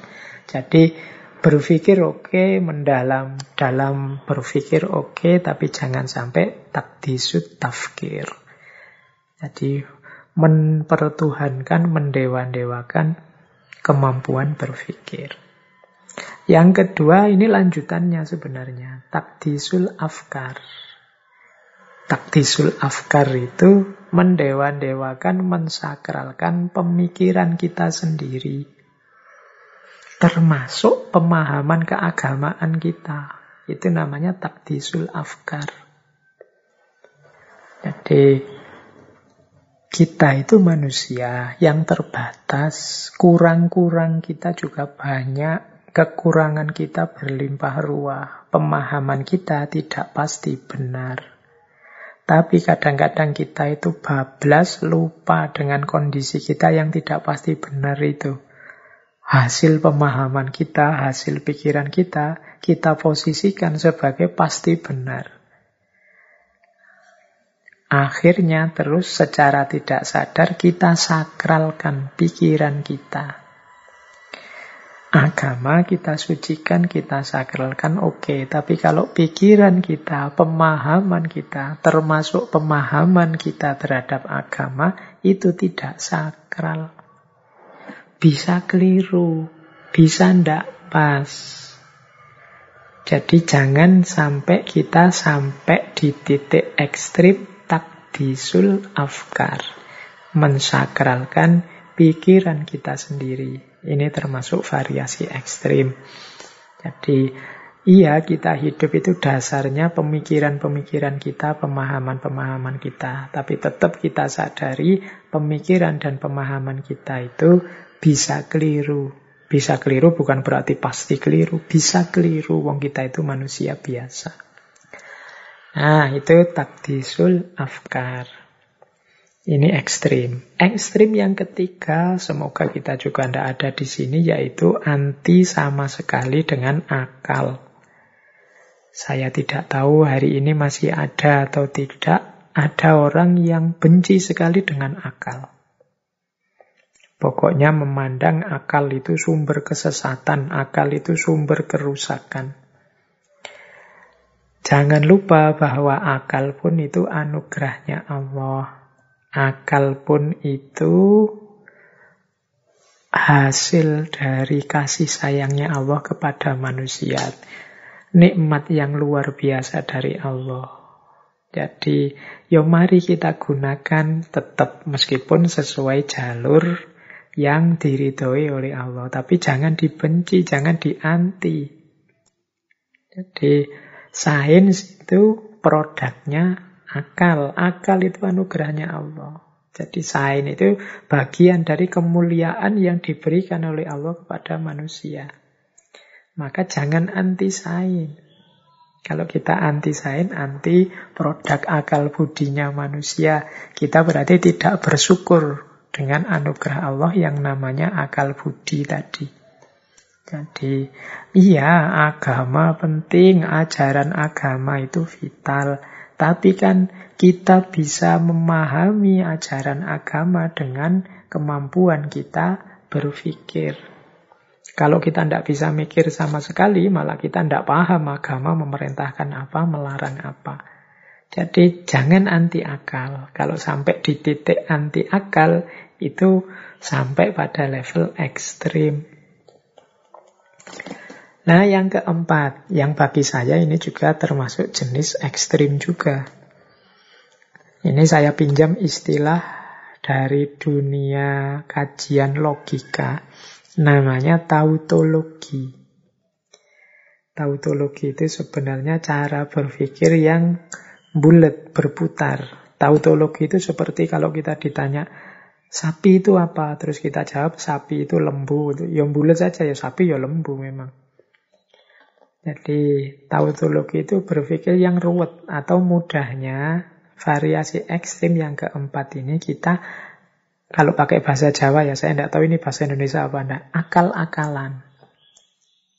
Jadi bermain-main dengan akal untuk kita mungkin nyari enaknya sendiri, untuk nyari kesenangan kita sendiri, untuk kita ego memenangkan pendapat kita sendiri dan menjatuhkan orang lain dan lain sebagainya. Jadi tautologi itu berpikir bulat, berpikir ruwet. Dan kalau kita pakai untuk kepentingan kita itu mungkin pakai bahasa mudahnya akal-akalan tadi. Ini juga variasi ekstrim. Ya benar kita menggunakan akal, kita bermain-main dengan logika, tapi tidak ada manfaatnya. Dibahas panjang lebar, bulat, ruwet, tapi tidak efektif, tidak ada gunanya. Berhenti hanya di perdebatan-perdebatan, permusuhan-permusuhan, dan yang sejenis itu. Tapi tidak produktif, tidak ada gagasan yang baru, tidak ada perubahan ke arah yang lebih baik, dan lain sebagainya. Jadi ini juga menurut saya variasi ekstrim. Jadi anugerah Allah yang luar biasa namanya akal itu kita sia-siakan untuk hal-hal yang tidak penting. Kita pakai sekedar bulat saja, sekedar akrobat pikiran, akrobat kata-kata. Yang manfaat konkretnya tidak terasa. Atau jangan-jangan malah tidak ada sama sekali. Nah, ini juga tergolong variasi-variasi ekstrim. Jadi, kalau yang enam tadi, mode-mode pemahaman terhadap agama bisa kita maklumi karena orang itu macam-macam cara berpikir, orientasi berpikirnya. Tapi semoga kita tidak masuk ke variasi-variasi yang ekstrim ini, yaitu mendewan-dewakan pemikiran, mendewa-dewakan hasil pikiran anti akal maupun tautologis. Berpikir yang bulat saja tidak ada sesuatu yang baru, yang hanya akal-akalan akrobat pemikiran saja. Baik, kita lanjutkan. Jadi itu tadi tentang mode-mode berpikir. Nah, saya tambahi sedikit tentang cara berpikir religius ini. Kan sering ada orang bertanya, Pak, agama itu kan banyak hal-hal yang sifatnya metafisik. Sementara akal itu apa mampu memahami hal-hal yang metafisik, hal-hal yang hoib kalau pakai bahasa Islam. Ya ini jawabannya sebenarnya macam-macam. Sejauh yang saya tahu ada beberapa alternatif pandangan tentang hal ini. Jadi saya tidak menjawab pastinya ini, tapi silakan teman-teman milih sendiri ya. Apa mampu akal itu memahami metafisik? Yang pertama ada pandangan, ya tidak masalah karena akal itu bisa berpikir abstrak. Untuk hal-hal yang metafisik, akal bisa melakukan spekulasi-spekulasi rasional. Jadi, meskipun tidak kelihatan materinya, akal itu secara a priori bisa menemukan kebenaran-kebenaran. Termasuk kebenaran yang metafisik. Jadi ini gaya pertama. Namanya spekulatif filosofi. Berpikir secara spekulatif. Jadi spekulasi-spekulasi yang sifatnya rasional. Spekulasi itu kan kira-kira, tapi kira-kiranya tidak ngawur. Pakai ukuran-ukuran rasio akal, pakai ukuran kemasuk akalan. Nah ini namanya spekulatif filosofi. Ada juga yang menyarankan tidak usah dibahas saja. Kalau yang tentang metafisik-metafisik cukup diimani saja. Nah, ada yang begitu. Saya tidak tahu teman-teman setuju apa enggak ini. Kalau setuju ya tidak apa-apa. Wong agama itu kan memang semestanya semesta keimanan. Jadi jalan kedua ada yang bilang ya sudah akal tidak usah masuk ke sana. Tidak usah dibahas. Ada jalan yang ketiga. Jalan yang ketiga ini adanya di tokoh tertentu dalam kajian teologi ilmu kalam, yaitu dibahas tapi secara negatif.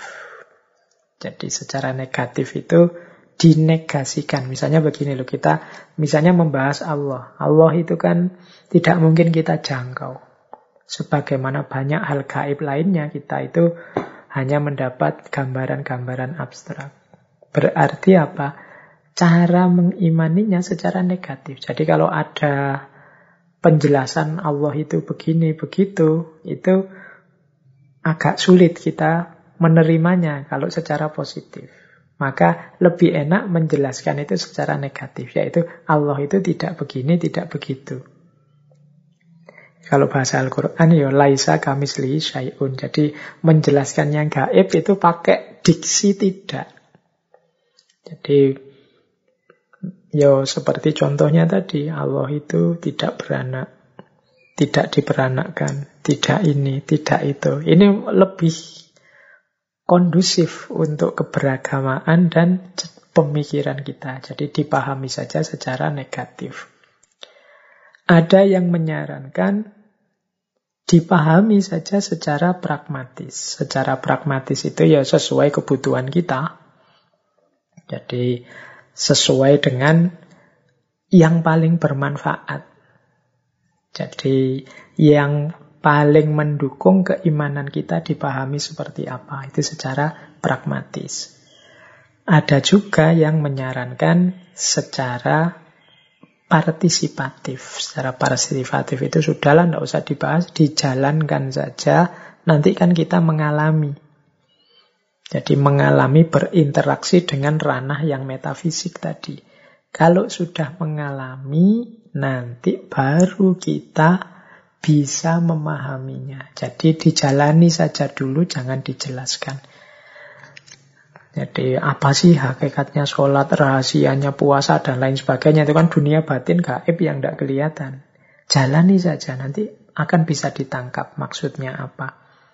Jadi ini alternatif-alternatif. Ya silahkan mungkin lain waktu kita bahas secara lebih dalam lagi aspek-aspek metafisik, agama, dan kemungkinannya bisa dibahas atau tidak menggunakan akal. Jadi ada beberapa alternatif tadi ya. Ada yang bilang pasti bisa. Caranya spekulatif filosofi. Ada yang bilang pasti tidak bisa. Jadi tidak usah dibahas saja. Ada yang bilang secara negatif saja. Pakai kalimat tidak begini, tidak begitu. Ada yang bilang secara pragmatis. Kita pilih makna yang paling mendukung keimanan kita yang paling memperkuat keberagamaan kita. Ada yang bilang secara partisipatif saja. Kita jalankan saja, nanti kan kita mengalami. Pengalaman itulah yang kita pahami dan kita uraikan dengan akal. Oke, jadi ini jawaban kalau ada pertanyaan. Mungkin tidak, akal itu memahami aspek metafisik agama. Polanya ternyata berbeda-beda, macam-macam. Baik, terakhir ini saya ada materi terakhir tentang perkembangan berpikir religius manusia. Jadi ini saya ambil gagasan dari James Fowler dalam bukunya Stages of Faith. Tangga-tangga keimanan. Jadi beliau ini mengambil beberapa teori psikologi, khususnya psikologinya Jung, untuk menjelaskan perkembangan kapasitas berpikir manusia dari sejak lahir sampai paling matang. Jadi dalam buku Stages of Faith ini, James Fowler menjelaskan ada enam tingkatan berpikir religius atau saya sebenarnya menyebutnya tujuh, tapi disebut di buku itu enam karena tingkat yang paling awal itu tingkat nol, level nol. Jadi level paling dasar, kemudian level 1, 2, 3, 4, 5, 6. Nah, menutup sesi kita malam hari ini, mari belajar sebentar tentang perkembangan perkembangan pemikiran keagamaan manusia. Oke, kita mulai ya. Bismillah. Yang pertama, stage 0. Stage 0 itu ya berarti sejak bayi usia 0 tahun. Namanya fase undifferentiated faith. Fase undifferentiated faith ini dari usia 0 tahun berarti baru lahir sampai usia 2 tahun. Ya ini disebut fase nol karena bayi belum bisa apa-apa. Dia sepenuhnya bergantung pada yang mengasuhnya. Meskipun dia mulai berinteraksi dengan lingkungannya, ya dia bisanya hanya pasrah. 0 sampai 2 tahun. Ini kondisinya undifferentiated. Masih belum keluar kemampuan berpikirnya. Nah, di usia dewa tahun, ini era transisinya, itu dia mengalami transisi ketika sudah mulai sedikit-sedikit bisa ngomong dan mengekspresikan keinginannya. Nanti anak-anak di usia-usia 2 tahun ini kan sudah ngerti, kalau ingin ini dia harus melakukan ini atau mengucapkan sedikit-sedikit ini itu usia-usia 2 tahun. Caranya merengek biar dituruti seperti apa. Caranya menyampaikan keinginan biar cepat dituruti seperti apa. Nah ini fase transisinya. Dari era undifferentiated faith. Ini usia 0 sampai 2 tahun. Selanjutnya fase stage 1. Nah ini dimulai kemampuan berpikir religiusnya mulai tumbuh. Step one. Ini intuitive projective faith. Fase pertama ini usia 7 sampai eh usia 3 sampai 7 tahun. Ini 7 tahun berarti sudah waktunya masuk SD ini sudah mulai punya kesadaran aku dan yang lain. Meskipun biasanya masih cenderung egosentris. Nah, di fase anak-anak ini, Yo, sebagaimana lazimnya anak-anak, dia sudah mampu dan senang melakukan imajinasi-imajinasi. Dengan jalur imajinasi lah ini dia mampu menangkap ajaran-ajaran, tuntunan-tuntunan keagamaan. Maka mengajar agama pada anak-anak di level ini harus aktif kita bangkitkan semangatnya berimajinasi. Mungkin tentang surga, tentang neraka, dengan komik. Kita dulu kecil kan ada itu komik surga, komik neraka. Ini merangsang imajinasinya. Kemudian Uh, mungkin di antara teman-teman dulu mungkin jangan-jangan ada yang membayangkan dulu waktu kecil kira-kira Tuhan itu di atas seperti apa ya, tinggi, besar, apa-apa. Ah, itu usia 3 sampai 7 tahun. Karena sudah mampu berimajinasi, jadi dia memahami agama lewat jalur ini.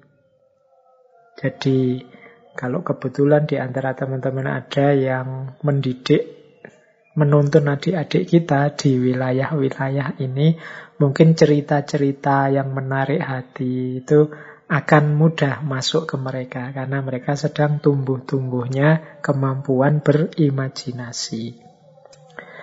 Nah, semakin usianya tambah, nanti muncul transisi. Jadi terjadi perubahan cara berpikir ketika dia mampu mulai memisahkan antara imajinasi dengan kenyataan. Oh, ini bohong saja. Oh, yang ini konkret. Ah, itu cuma cerita, belum ada faktanya. Kalau ini benar fakta. Ah, ini di atas tujuh tahun ke atas dia mulai bisa memisahkan antara imajinasi dengan kenyataan. Dimulailah nanti setelah transisi itu stage 2. Jadi level 2 yaitu mythic literal faith.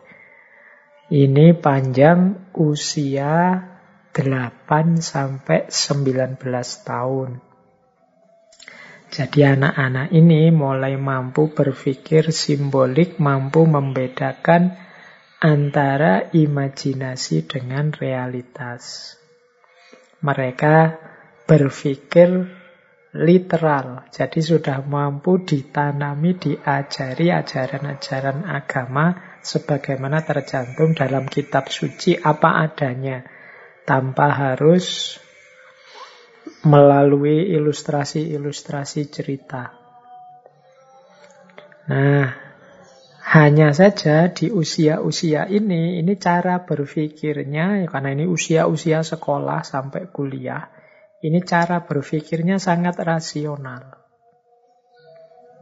Sehingga menghadapi hal-hal yang mungkin tidak masuk akal atau menghadapi hal-hal yang menurut dia tidak cocok dengan rumus yang dia pahami, ini akan mengecewakan dia. Jadi misalnya dia yakin kalau orang baik itu akhirnya sukses, kalau orang jahat itu akan jatuh. Seandainya kemudian dia lihat ini ada orang jahat kok seneng terus. Kok ada orang baik kok kemudian malah kalah terus. Ah, ini akan mengecewakan dia. Jadi usia-usia ini sudah mulai punya komitmen keagamaan, tapi nanti dia akan mulai mengalami transisi ketika melihat ada yang tidak sesuai dengan yang dia pahami selama ini.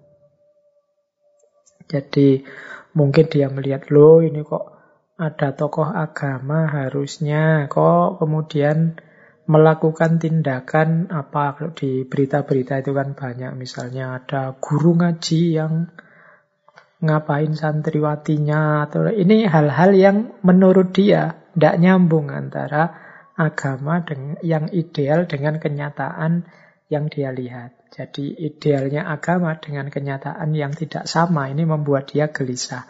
Nah, ini akan jadi transisi anak-anak yang di level 2 dari 8 sampai 19 tahun. Ini sebenarnya dia ini yo kalau memang sudah ditanami agama dengan serius dia jadi religius tapi perkembangan berpikirnya akan membuat dia melihat ada gaps antara ideal beragama dan kenyataan hidup agama. Mungkin dia shock lihat, lo ada orang beragama kok malah jadi teroris, kok melakukan kezoliman seperti itu, dan lain sebagainya. Karena dia ini kan mitik literal faith. Pemahamannya literal. Ternyata yang letterlek tadi tidak cocok dengan kenyataannya. Nah, ini kegelisahan-kegelisahan di stik 2 yang nanti berlanjut ke stik 3. Sintetik konvensional faith. Ini dari 19 tahun sampai dewasa. Nah, ini berpikirnya kalau di sini lebih matang. Tapi kalau di penelitiannya Fowler, usia-usia remaja sampai dewasa ini biasanya kemudian lebih cenderung bersandar pada otoritas-otoritas yang dia percaya. Kemudian mengafiliasikan diri dalam komunitas-komunitas atau kelompok-kelompok keagamaan yang dia percaya. Jadi Kemudian dia lebih terbuka, dikritik mau. Kalau yang kritik itu kelompok atau orang yang dia percaya. Ini era sintetik konvensional faith. Jadi dari usia 19 tahun sampai dewasa. Ini stage ketiga.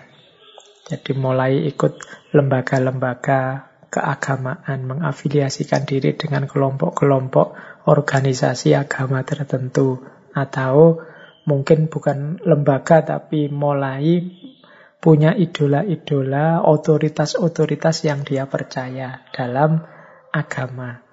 Nah, ini usia sintetik konvensional faith dari 19 tahun ke atas.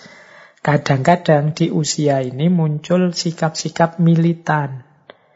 Jadi dia tidak berkenan, dia marah kalau ada yang mengkritik kepercayaan yang dia yakini dalam kelompoknya. Jadi kalau ada yang kritik kelompoknya, ini sikap militannya muncul. Ini biasanya dari kelompok usia remaja sampai mulai dewasa, 19 tahun ke atas.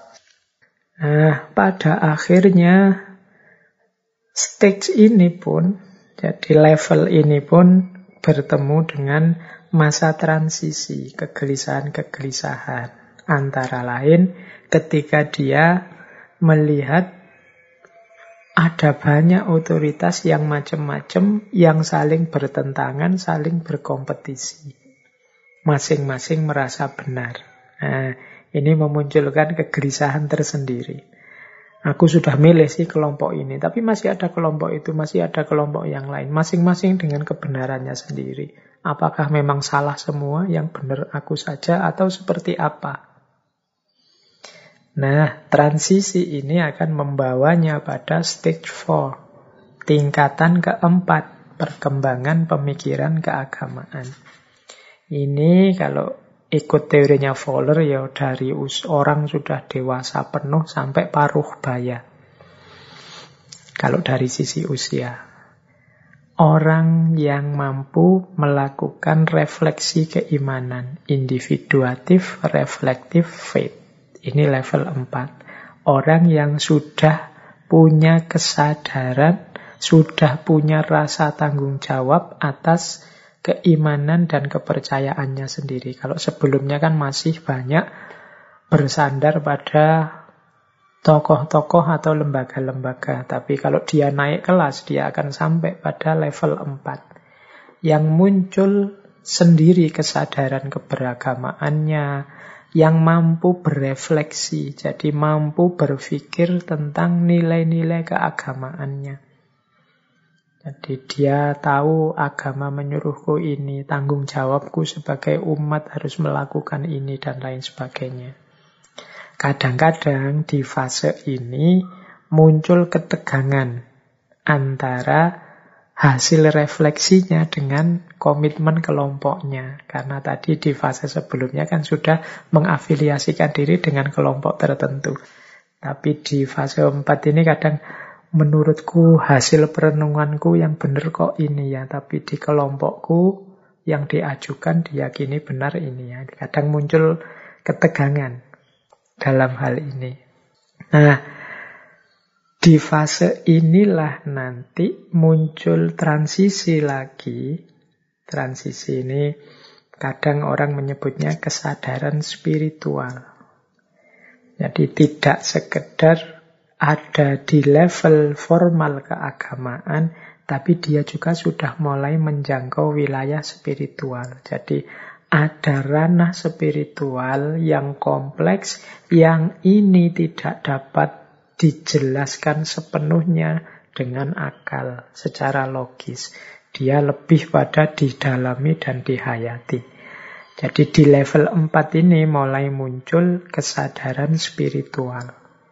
Tidak sekedar menjalankan agama, tanggung jawab sesuai dengan norma-norma agama, tapi dia mulai masuk lebih dalam ke ranah spiritual. Nah, kalau dia melanjutkan levelnya, karena tidak semua orang setelah level 4 ini melanjutkan perjalanannya ke level 5. Nanti kalau menurut istilahnya Fowler ini level conjunctive faith. Di level 5 ini tidak semua orang mau melakukan perjalanan ke level ini. Ini sering orang menyebutnya ini sudah level spiritual. Jadi di level 5 ini orang sudah mulai luas wawasannya khususnya dalam ranah spiritualitas. Bahkan kata Fowler ini orang di level ini bahkan terbuka untuk berdialog, berinteraksi dengan agama yang lain. Tidak lagi eksklusif, tapi tetap berpegang teguh pada agamanya hanya saja sekarang beragamanya di level spiritualitas, tidak lagi di level formalistik. Nah, jadi dia memahami agamanya secara lebih komprehensif, lebih utuh. Di sini dia sadar keterbatasan kemampuan berpikir manusia.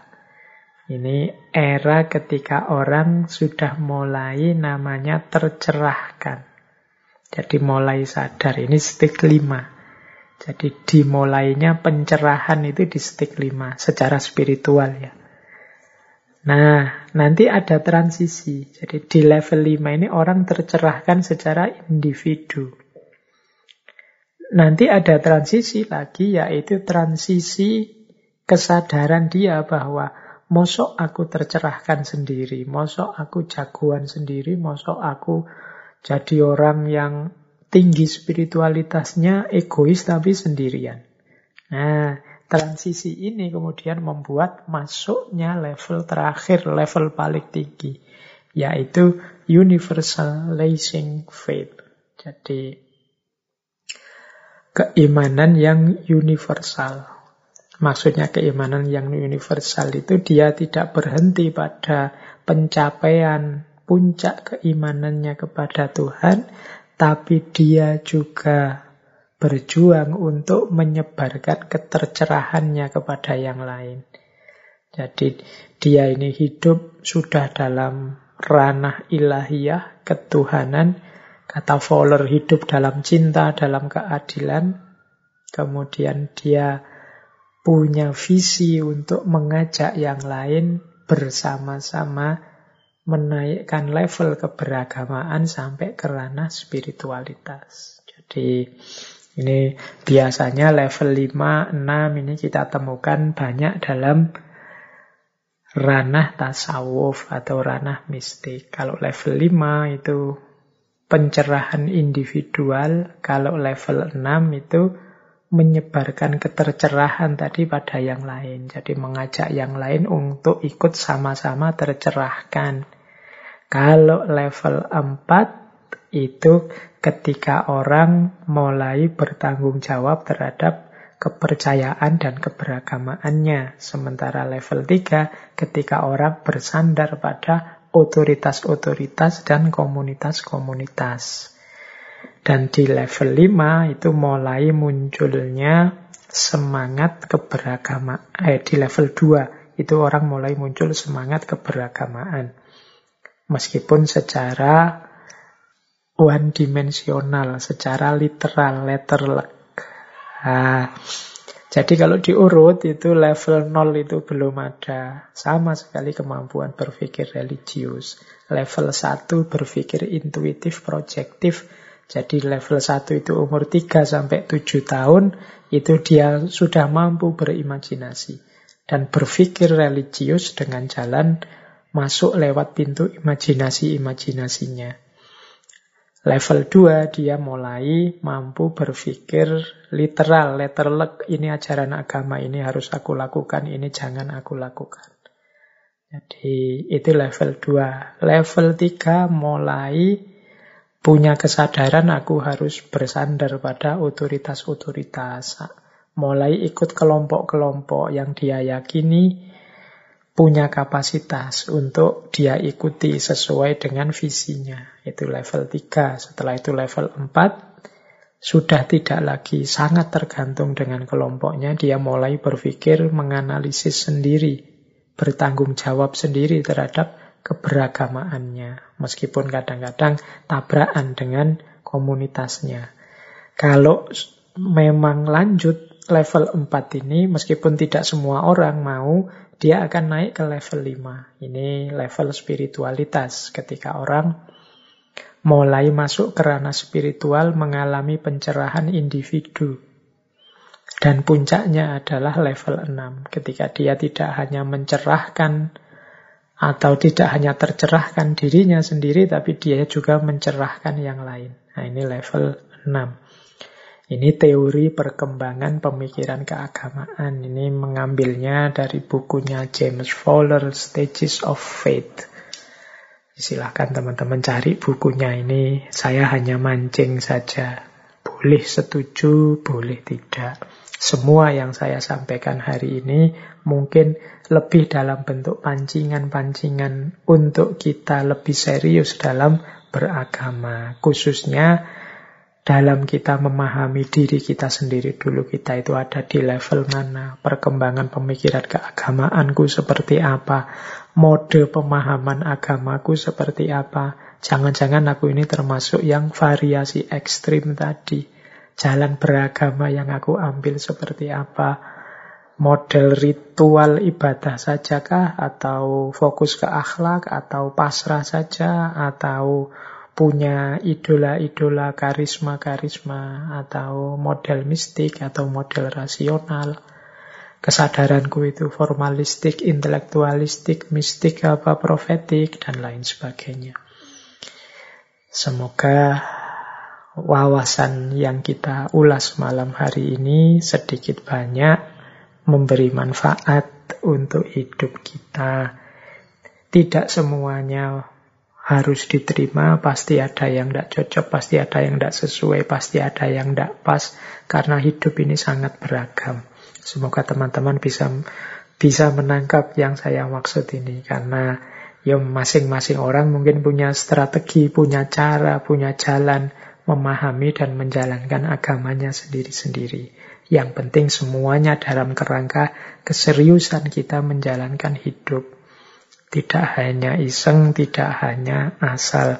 Karena apa pun nanti yang kita pilih untuk kita jalankan, untuk kita pikirkan, ada bertanggung jawabannya.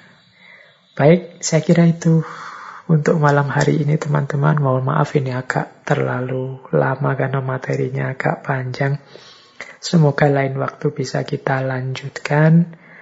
Kurang lebihnya mohon maaf. Wallahul muwafiq, wallahu a'lam bisawab. Wassalamualaikum warahmatullahi wabarakatuh.